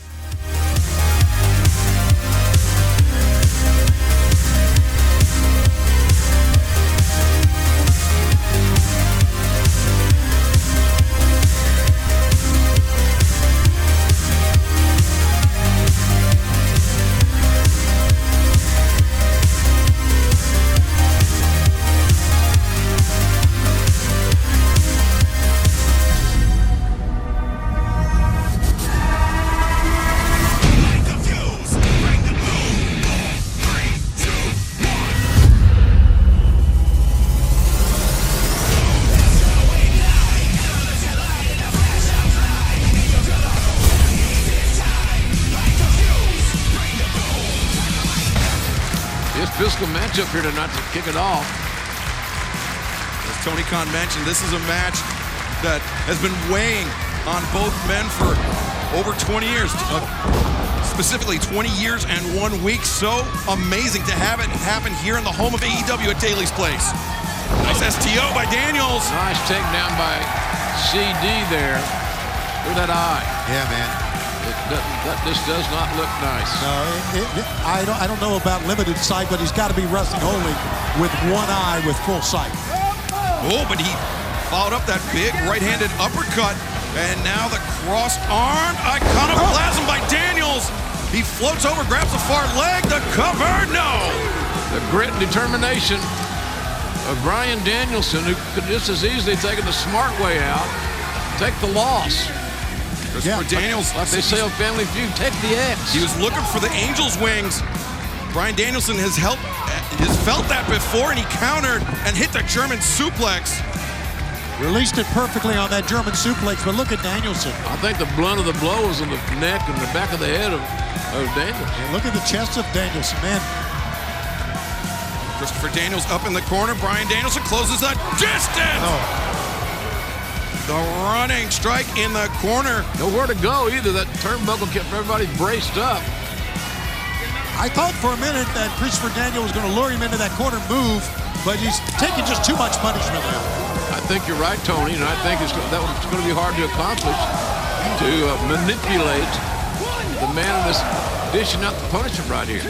Knife edge chops by Bryan Danielson. Places the fallen angel up on the top rope. Precarious position for both men. Bryan Danielson's record in AEW 15 1 and 2. You can make money on those odds. Yeah, and Christopher Daniel looking for win number 30 in his AEW career. The headbutt knocks Danielson back into the ring. Christopher Daniels gets his footing on the top rope, diving cross body. No, Danielson rolls through. Two, no. Wow, he almost, he almost. Oh, look at this! Snaps into the Juji Gatame. Whoa, Daniels very nearly countered the counter. Well Nice counter, yeah. yeah. Nice counter, got a near fall out of it.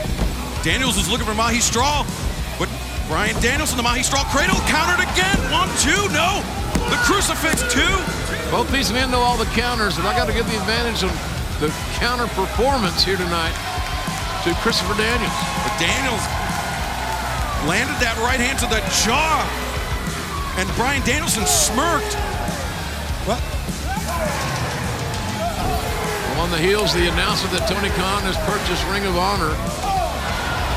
Nice. Bryan Danielson was the Ring of Honor champion for 452 days. Yeah, 20 years ago, these two men wrestled the oh! first match there, and they're rekindling this rivalry once again. I love when traditions are brought forward. Oh, I do too. Stories are what a rolling elbow strike. One, two, whoa, Daniels. A little lax in the cover department, fellas. And I'm not so sure that wasn't half-assed premeditated. Take a look at Daily's place, would you? Speaking of tradition, what this place has meant to us, what it meant during the pandemic. Now, this was our home for nearly a year and a half. Always great to come back here, but always great to see the fans around the country. Oh, Danielson spent a little too much time. These guys get to a certain point, they lose a lot of their patience, their aggression increases, and they are more apt to take high risks. Christopher Daniels looking for iconoclasm once again, but Bryan Danielson Wow. grabbing at the nose. Now Daniels following Danielson up to the top. He rocked him on that blow. Sure as hell did, Tony. Christopher Daniels, maybe think a top rope work on Rana. No! Boy, that was, you can see that one a mile away, What a counter! especially if you're And Bryan Bryan, oh! Danielson. Look at this counter. Yeah, and Christopher Daniel could see that one a mile away too, JR. Yeah, He's you're looking right. for the best moonsault ever. Oh, no, the Knees up. counter into the triangle sleeper. Bryan Danielson anticipated it. He's putting Christopher Daniels to sleep. The pain and torture coming. He's trying to get to the ropes. He's trying his best to get to the ropes. Look at those elbows. The point of the elbow right to the skull, and the referee stops it. It's out. And look at this. Bryan Danielson once again hanging on after the bell. Hell of an effort by both men. Great match, no doubt about that. Here is your winner. But boy, the that, American that almost uh, Dragon, maniacal side. Danielson. Uh, Bryan Danielson being exposed again here tonight, and one can only wonder how physical it will get on Sunday night on pay-per-view with Bryan and Jon Moxley. It's going to be as physical as any match we've ever called, gentlemen. I can tell you that. 20 years since the first Ring of Honor show, Christopher Daniels and I were in the main event. And at that time, we started matches with a handshake and we ended matches with a handshake.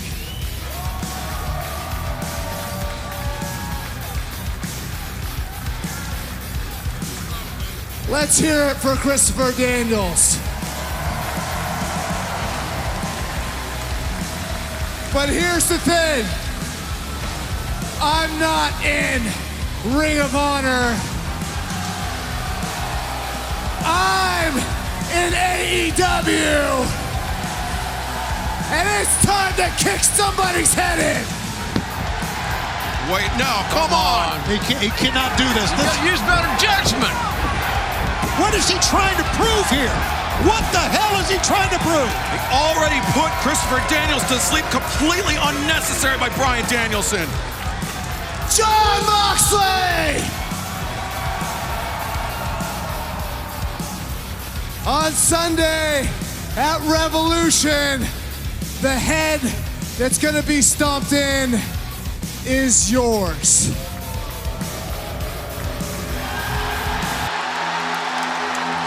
Now what do you got to say? Well, you, you knew damn well this would not go unanswered.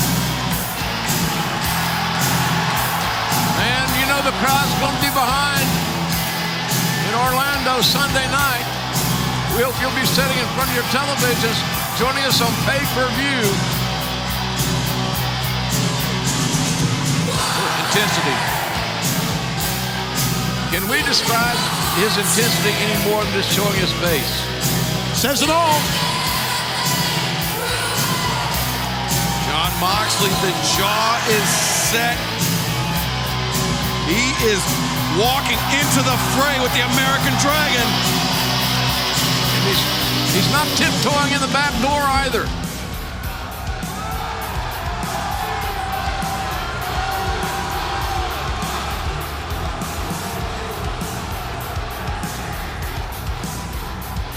I can see that the American Dragon Bryan Danielson is better than ever. And I can see that Bryan Danielson is more violent than ever. But you got it wrong, my friend. There is two paths I can walk right now. I'm at what they call a crossroads. And which path I take will determine my future. See, you think I'm gonna end up walking this path. Down this path, I get my head kicked in on Sunday. And I fade into oblivion, never to be heard from again. But that ain't what's gonna happen. That ain't what's gonna happen by a long shot. I choose to walk another path. Through sheer force of will, refusal to die, I will walk this path through fire, through bullets, and through you. Because at the end of this path is something that looked impossible not too long ago. At the end of this path, I beat the American Dragon, Bryan Danielson.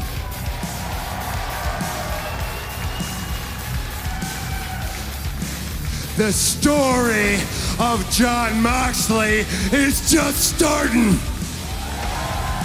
It's just beginning. And I write the first chapter on Sunday, a chapter that's going to be written in blood. Hey, since you want to come out here talking about what you're going to do to me, how you're going to kick my head in, talking about what you're going to do to me, there's like a million people watching on TV, Bryan. There's thousands of people here right now. You want to prove me wrong? You want to prove me wrong? Take your shot. Wow. Man, you can feel the tension in the air. So can every fan here. He's like a psycho. He's always ready to fight. Sunday. Sunday, these two men. May not be. Uh-oh. May get some now. Danielson squaring up to Moxley and oh, Oh, for... All right, okay. Discretion, he will say, is the much better part of valor. Oh, really? He lured him in. He won him in the ring. He There's got the in. scene for the main event on Sunday night. The champion, the challenger. And here they go. heavy leather being exchanged in the center of the ring. And here comes Silver and Reynolds, Fish and O'Reilly, all six men. Referee's lost complete control. Not that that's his fault. A lot of intensity. Ooh, This is it. This is what we're all about, guys. Intensity and fighting. the meat man's got magic feet. John Silver, no, get oh. reversed. But Hangman right there with the lariat. My God, what impact! The pop of the hips, the crack of the arm. The Oh. champion scored big time. I can't wait for Revolution, guys. This would give me chills, man. Roll him over and pin him. Let's go. Hangman Page with the waist lock. Could be looking for a deadlift German. No. Oh, Adam Cole, the enziguri. Yeah, he was trying to do damage before the pay-per-view. And Alex Reynolds made the blind tag, comes in, backs Adam Cole up to the corner. Cole, the pump kick. Right in the face of Reynolds. Reynolds pops him up. that knee strike caught Adam Cole on the point of the jaw. Reynolds charges in, high boot. Oh, the super kick by Cole. faster you go, the better Cole likes it. He made a great counter and almost uh, kicked Alex Oh, Reynolds' head off. but he lowers the boom. Alex Reynolds had no chance. He didn't see it coming. And Adam Cole scores the win. The team of Bobby Fish. He didn't get overexposed. Adam. Looks like Cole comes out of this healthy and with some momentum heading into Sunday night on pay-per-view. Can't wait. And Adam, oh, This is what he's all about. He's no good. yeah. If scoring the victory wasn't enough, some shots after the bell, but Hangman Adam Page right there. Uh-oh, but Kyle O'Reilly trying to put Hangman to sleep. He's choking him is what he's doing. Oh, Whoa! They were going for the high-low, but instead Hangman able to fight his way out of it. he's fighting off all of them. Look at this. Right, Hangman He's got to be careful here. out to the apron. Don't let get out of your lane. Do it. Oh! No. Bobby Oh, no. Fish, the kick to the ankles as Hangman was poised to deliver that buckshot lariat. Adam Cole, This is a serious situation where the AEW World Champion is getting assaulted. They got what do they got? Duct tape? Red Dragon with duct tape, and the AEW champion literally against the ropes. What the hell is it? And Adam Cole, They're trying to do the damage. They're trying to wear him down. They're trying to ruin the pay-per-view. They're trying to they're trying to hurt him before Sunday night. they are trying to make sure Hangman Page cannot fight at Revolution. But Hangman will absolutely not back down. What does this speak to the integrity, if there is any, of Adam Cole? If there's none, there is none. Hangman Page restrained. And Adam Cole taunting the AEW World Champion. John, Silver trying to help him out, but John Silver's been battered as well. And now Red Dragon the high low on Silver. And Alex Reynolds at the mercy of Adam Cole. Panama Sunrise. And Cole and crew have got it rolling. And Hangman Page forced to watch it all. Hangman Page is in a helpless state. And that's not where your world champion needs to be. Oh, but Hangman a headbutt, trying to fight off the ropes with a super kick. Man, what a cracking headbutt. Had him go had that title belt in his hand.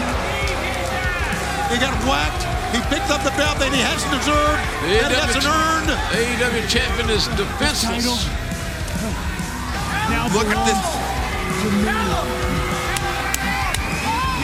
No class. Cole said that belongs to me, mockingly placing the, the belt on the shoulder of Hangman Page. Well, ladies and gentlemen, it has been a riveting hour here on AEW Dynamite. Big announcements galore. And we're focusing straight on to Orlando, Sunday night, pay-per-view. Revolution is going to be extraordinary. We guarantee it. Interesting development. A lot of interesting development and a lot of things going on in wrestling. This contest is set for one fall with a 20-minute time limit. Making his way into the ring from Cleveland, Ohio, weighing 267 pounds. I've said this a few times in my career about certain athletes being blue chip. And I truly believe this kid, Wardlow, who we're going to see here in a moment, in action, is a blue chipper. Bononi. Cesar Bononi will go one-on-one with Wardlow. Wardlow, who alongside Keith Lee, Powerhouse Hobbs, Ricky Starks, and Orange Cassidy, is already qualified for the Face of the Revolution ladder match coming up this Sunday at Revolution, live at 8 Eastern on pay-per-view through traditional cable and satellite providers, the all-new Bleacher Report app, select theaters nationwide, and FITE TV internationally. It didn't take long for the band to tune up, play another hit. I wasn't sure because Cesar Bononi is bigger than Wardlow. Not many can say that, that he could hoist him up, but he's going to do it again. We saw Wardlow do it to Nick Comoroto last Friday on Rampage. Look at this manhandling. This Superman-like competitor with a, yet another power bomb. The power bomb symphony. Here is your winner, Wardlow 23 and 1 in his past 24 matches. And that one loss came to CM Punk because of the intervention of MJF. And now look at Shawn Spears once again trying to steal the spotlight from Wardlow, but Wardlow Spears is trying to get the proverbial rub from Wardlow. And Wardlow's not going to be a party to this. Well, I don't want to say what I was going to say, but Listen to him chant Wardlow's name here. And remember, Spears is supposed to be the accountability buddy for Wardlow, but it seems that Spears is the one going off the rails.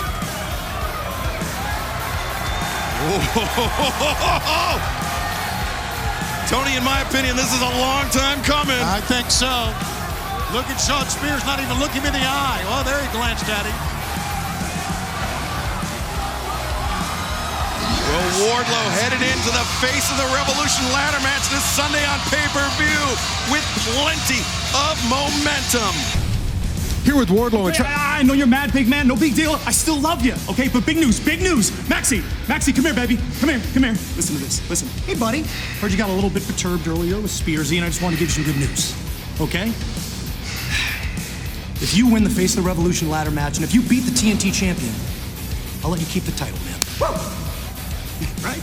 Besides, it's not like you're gonna win it anyway. It's because I'm too busy making sure you're always winning.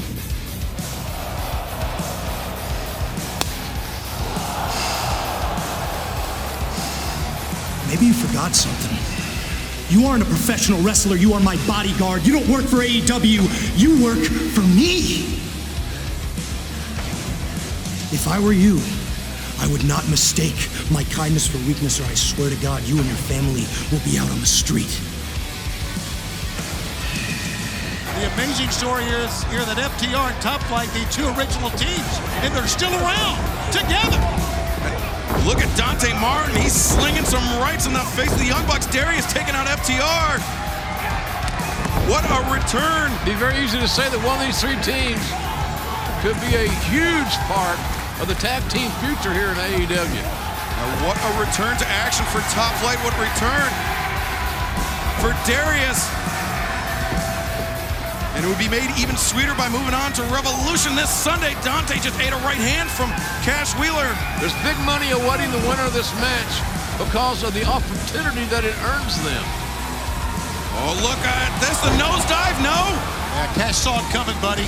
And, Oh, he pops up Dante, and Dante takes out Cash as well. Double elimination there. Both men doing their business. Better turn around. Better turn around. Dax Harwood intercepts the super kick. He saw it coming, man. Boot to the midsection. Instincts. Great instinct. Oh! Dax. The rebound powerbomb reversal by Matt Jackson.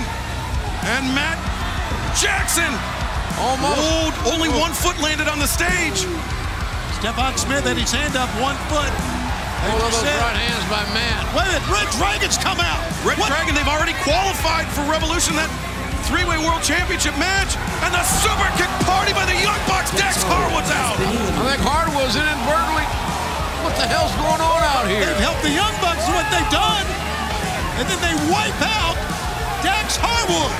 We Red Dragon trying to make up for what happened last week, eliminating the Young Bucks from the match. Well, Darius has returned, and Buddy, he's got his work cut out for him now. This would be miraculous. Nothing short of a miracle if the Bucks lose this. Darius Martin, he's not backing down. He's doing the only thing he can. You got to fight, buddy. Oh, super kick, intercepted, and oh, the stomp on the kneecap. Matt Jackson sends Darius into the ropes. Darius comes back. Oh, Darius, a flying forearm. turn around, kid. Don't turn your back. Darius Yeah, Martin. well, he's a little rusty. It's been a year. I get it. And remember the last time Darius competed here in Daily's place, the crowd wasn't a factor, but But what a first match back. To hang in there with all these guys. Be one of the last three men in there. nice drop step. He reverses Matt Jackson into the rope. Standing Spanish fly. Amazing display of offense. And Yes! Nick, whoa, Nick Jackson lands on the apron, but Brandon Cutler, the associate stooge, there to he- help Nick Jackson hang on. Their stooge. He needs somebody to put a trance on him. Whoa, no! Nick Jackson has been eliminated. Darius is gonna do it! He's gonna do it! Oh my God! It's so Don't close. stop! Don't stop! Huge upset Yeah. in the making. Again, he's a little rusty. He thought he had it won, and look at him. Two men. Whoa, Matt Jackson quickly into the ring. Darius though launches over Matt Jackson. Darius, oh, so Darius close. held on. And Matt Jackson thinks he's won it. God, they got fans on their feet here. Look at him standing. This has come down to the wire. Who will advance to Revolution? Elimination nears for one of these men. They have to, their feet have to touch the floor to be eliminated. Will it be Matt Jackson? Will it be Darius Martin that moves their team on to Revolution? What drama, man. What drama in a battle royale. Darius Shots right across the Oh, nose. the low oh, blow! Low blow is not illegal. No disqualifications. You're right. Anything goes. Oh, the super oh. kick! Measured and delivered. Advancing Young to Revolution. advance. Nick and Matt Jackson, the Young Bucks. And they're in there with Red Dragon. Red Dragon celebrating. I'm confused. It seems I like think there's something going on here, fellas. it seems like a little bit of collusion, some cooperation, a make good for what happened in the Battle Royal last week. Maybe that's it. A make good. Ah, here come the champions. We know this Sunday will be Jungle Boy and Luchasaurus defending in a three-way match against the Young Bucks and Red Dragon live on pay-per-view. AEW Dynamite back live here on TBS. I'm Excalibur, joined by Tony Schiavone and JR. And Mercedes Martinez just made the tag and has oh. taken out Jamie Hayter and Britt Baker. Champ took a nasty spill on that one. Mercedes Martinez is trying for that power bomb, but instead, oh, the T-bone suplex. Well, that takes a lot of strength, by the way. Yes, it does. Mercedes looking for that cover. Jamie Hayter able to kick out. And Hayter's not fatigued. Remember, it will be Dr. Britt Baker, DMD, defending the EW Women's World Championship this Sunday live on pay-per-view against Thunder Rosa, the number one ranked Thunder Rosa. Mercedes looking for a half and half, perhaps. But Britt Baker, ripcord elbow. Jamie Hayter. Oh, the backbreaker. Hold her, and she's still holding on to it. Thrust kick. Back heel trip, Britt Baker, the cover, two, oh, so close. It was all set up for the chant. And Just remember, couldn't close the deal. This Friday night, immediately following a live AEW Rampage, the countdown to Revolution, 11, 10 Central on TNT. We already know Keith Lee is going to have himself a warm-up match during Rampage, and we have three men battling for the TNT Championship on Friday. Britt Baker, the thrust kick. Mercedes Martinez is staggered. Look at this. Britt maybe thinking lockjaw. Yeah, she's taking some frustration out on Mercedes Martinez, thinking that Mercedes didn't get the job done that she was hired to do. Here come the two adversaries in one of the main events featured on Sunday night on pay-per-view. They say it's a revolution. Boom! Britt Baker, elbow strikes Thunder Rose. Oh! Whoa, boy, that's a paintbrush from hell right there. Oh, Britt and Thunder Rosa teeing off on one another. I love when you say paintbrush, Tony. oh, Thunder Rosa. She fainted and she intercepted. Don't you just love this this rivalry, this pairing? Foot stomp avoided by Britt Baker. They both prepare for tag matches tonight, but they'll have all their focus between now and Sunday on their championship match. Ooh, Thunder Rosa's looking at that Fire Thunder driver. Britt Baker ripcord. Uh oh, Thunder Rosa. Death Valley driver. Will that be enough. It could be. Deep hook. Two. No. Oh my God. Hayter uh, came out of nowhere with a full head of steam to interrupt that count. Yes, sir. A head of steam and a big double accent. The awards are coming and the choice is yours. Head to AEWAwards.com to cast your vote right now. Big high roundhouse kick there by Thunder Rosa. Mercedes Martinez. The Tony, half and you vote? half. Just planted Britt Baker. Champ's in big trouble here. Big trouble. Yeah, things are breaking down. Yeah, this it's is co- coming unraveled. a big time grudge match. Thunder Rosa has Britt Baker hooked. Mercedes Martinez just took out Hayter and Rebel. Thunder Rosa. Look at this. Look at this. It's over. Mercedes Martinez and Thunder Rosa. Thunder Rosa. Rosa pins the champ.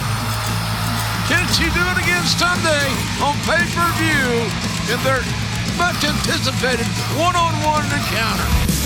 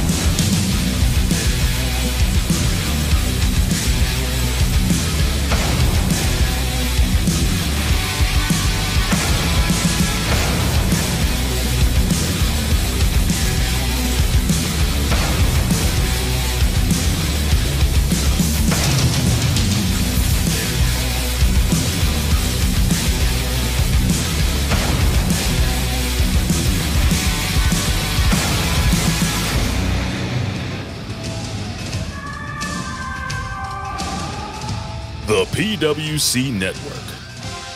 What the world is watching and listening to.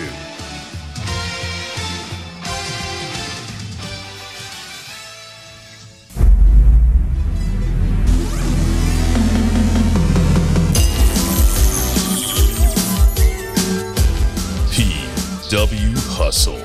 The recognized symbol of excellence in sports entertainment.